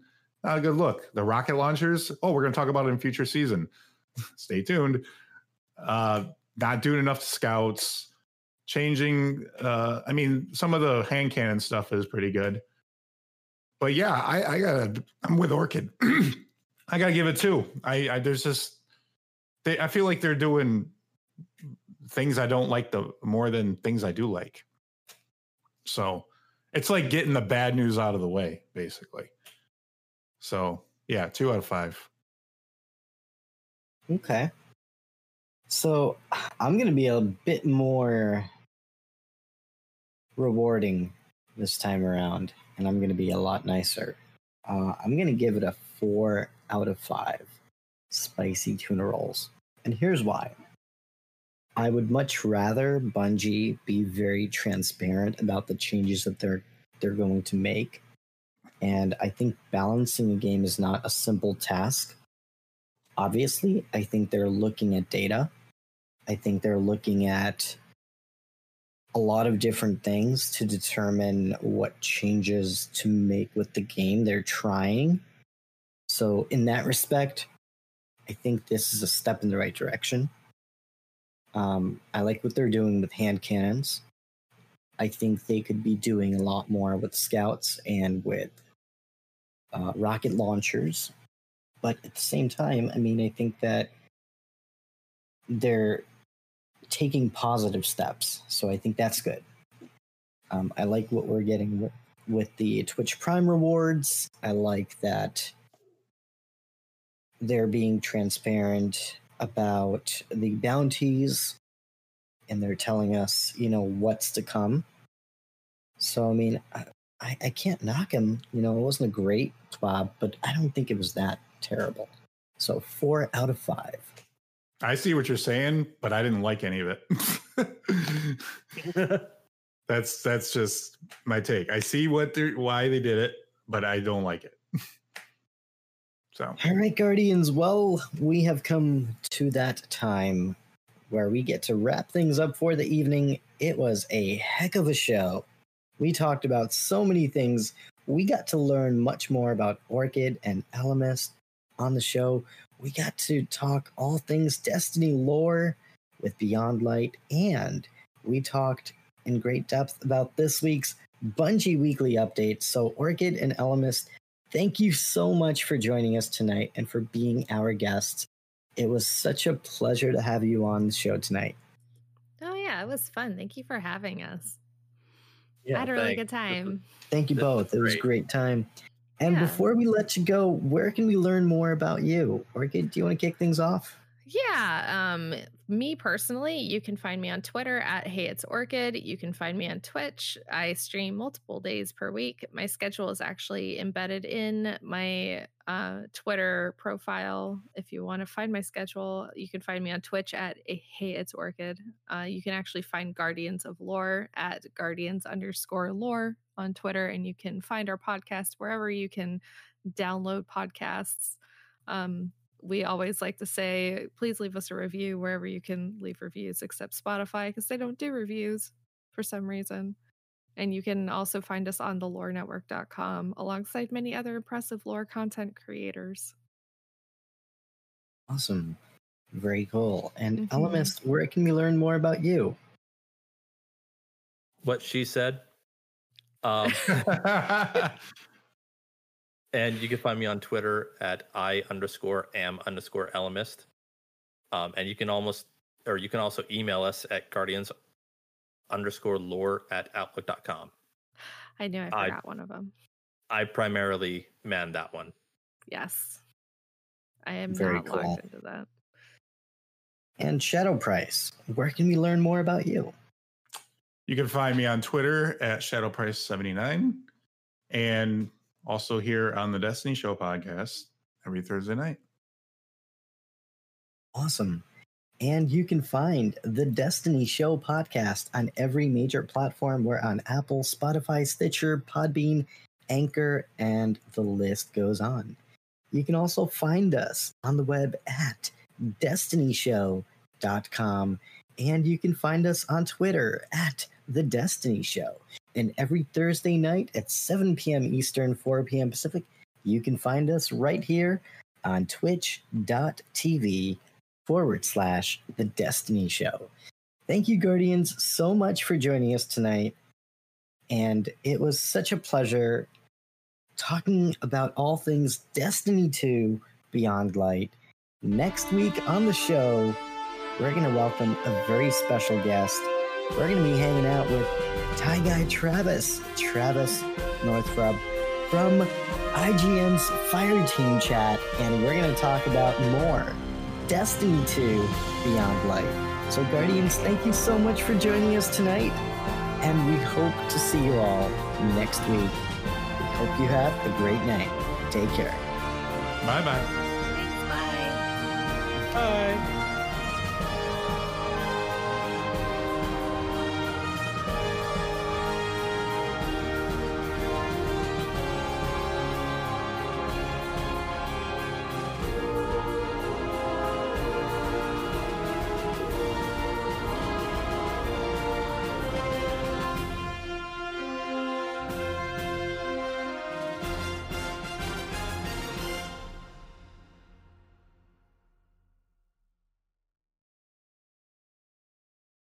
Since the dawn of time, there have been storytellers who teach through their stories. These myths give rise to fundamental truths, and these truths shape our collective experience. Yet these myths are not something of the past, and today they engage us more fully in the story itself. Video games allow us to live the lives of our favorite myths. My name is Blue Crew 86, host of Focus Fire Chat, and I want to invite you to explore our modern day myths with us. Join with us as we explore the stories, the mythologies of the Destiny franchise, as well as other games. Let's explore together. As humans, we're naturally driven by the search for better. But when it comes to hiring, the best way to search for a candidate isn't to search at all. Don't search, match with Indeed. When I was looking to hire someone, it was so slow and overwhelming. I wish I had used Indeed. If you need to hire, you need Indeed. Indeed is your matching and hiring platform with over 350 million global monthly visitors, according to Indeed data, and a matching engine that helps you find quality candidates fast. Ditch the busy work. Use Indeed for scheduling, screening, and messaging so you can connect with candidates faster. And Indeed doesn't just help you hire faster. 93% of employers agree Indeed delivers the highest quality matches compared to other job sites, according to a recent Indeed survey. And listeners of this show will get a $75 sponsored job credit to get your jobs more visibility at Indeed.com slash podcast. That's Indeed.com slash podcast. Terms and conditions apply. Save big on your Memorial Day barbecue, all in the Kroger app. Get half gallons of delicious Kroger milk for 129 each, then get flavorful Tyson natural boneless chicken breasts for 249 a pound, all with your card and a digital coupon. Shop these deals at your local Kroger, less than 5 miles away, or tap the screen now to download the Kroger app to save big today. Kroger, fresh for everyone. Prices and product availability subject to change. Restrictions apply. See site for details.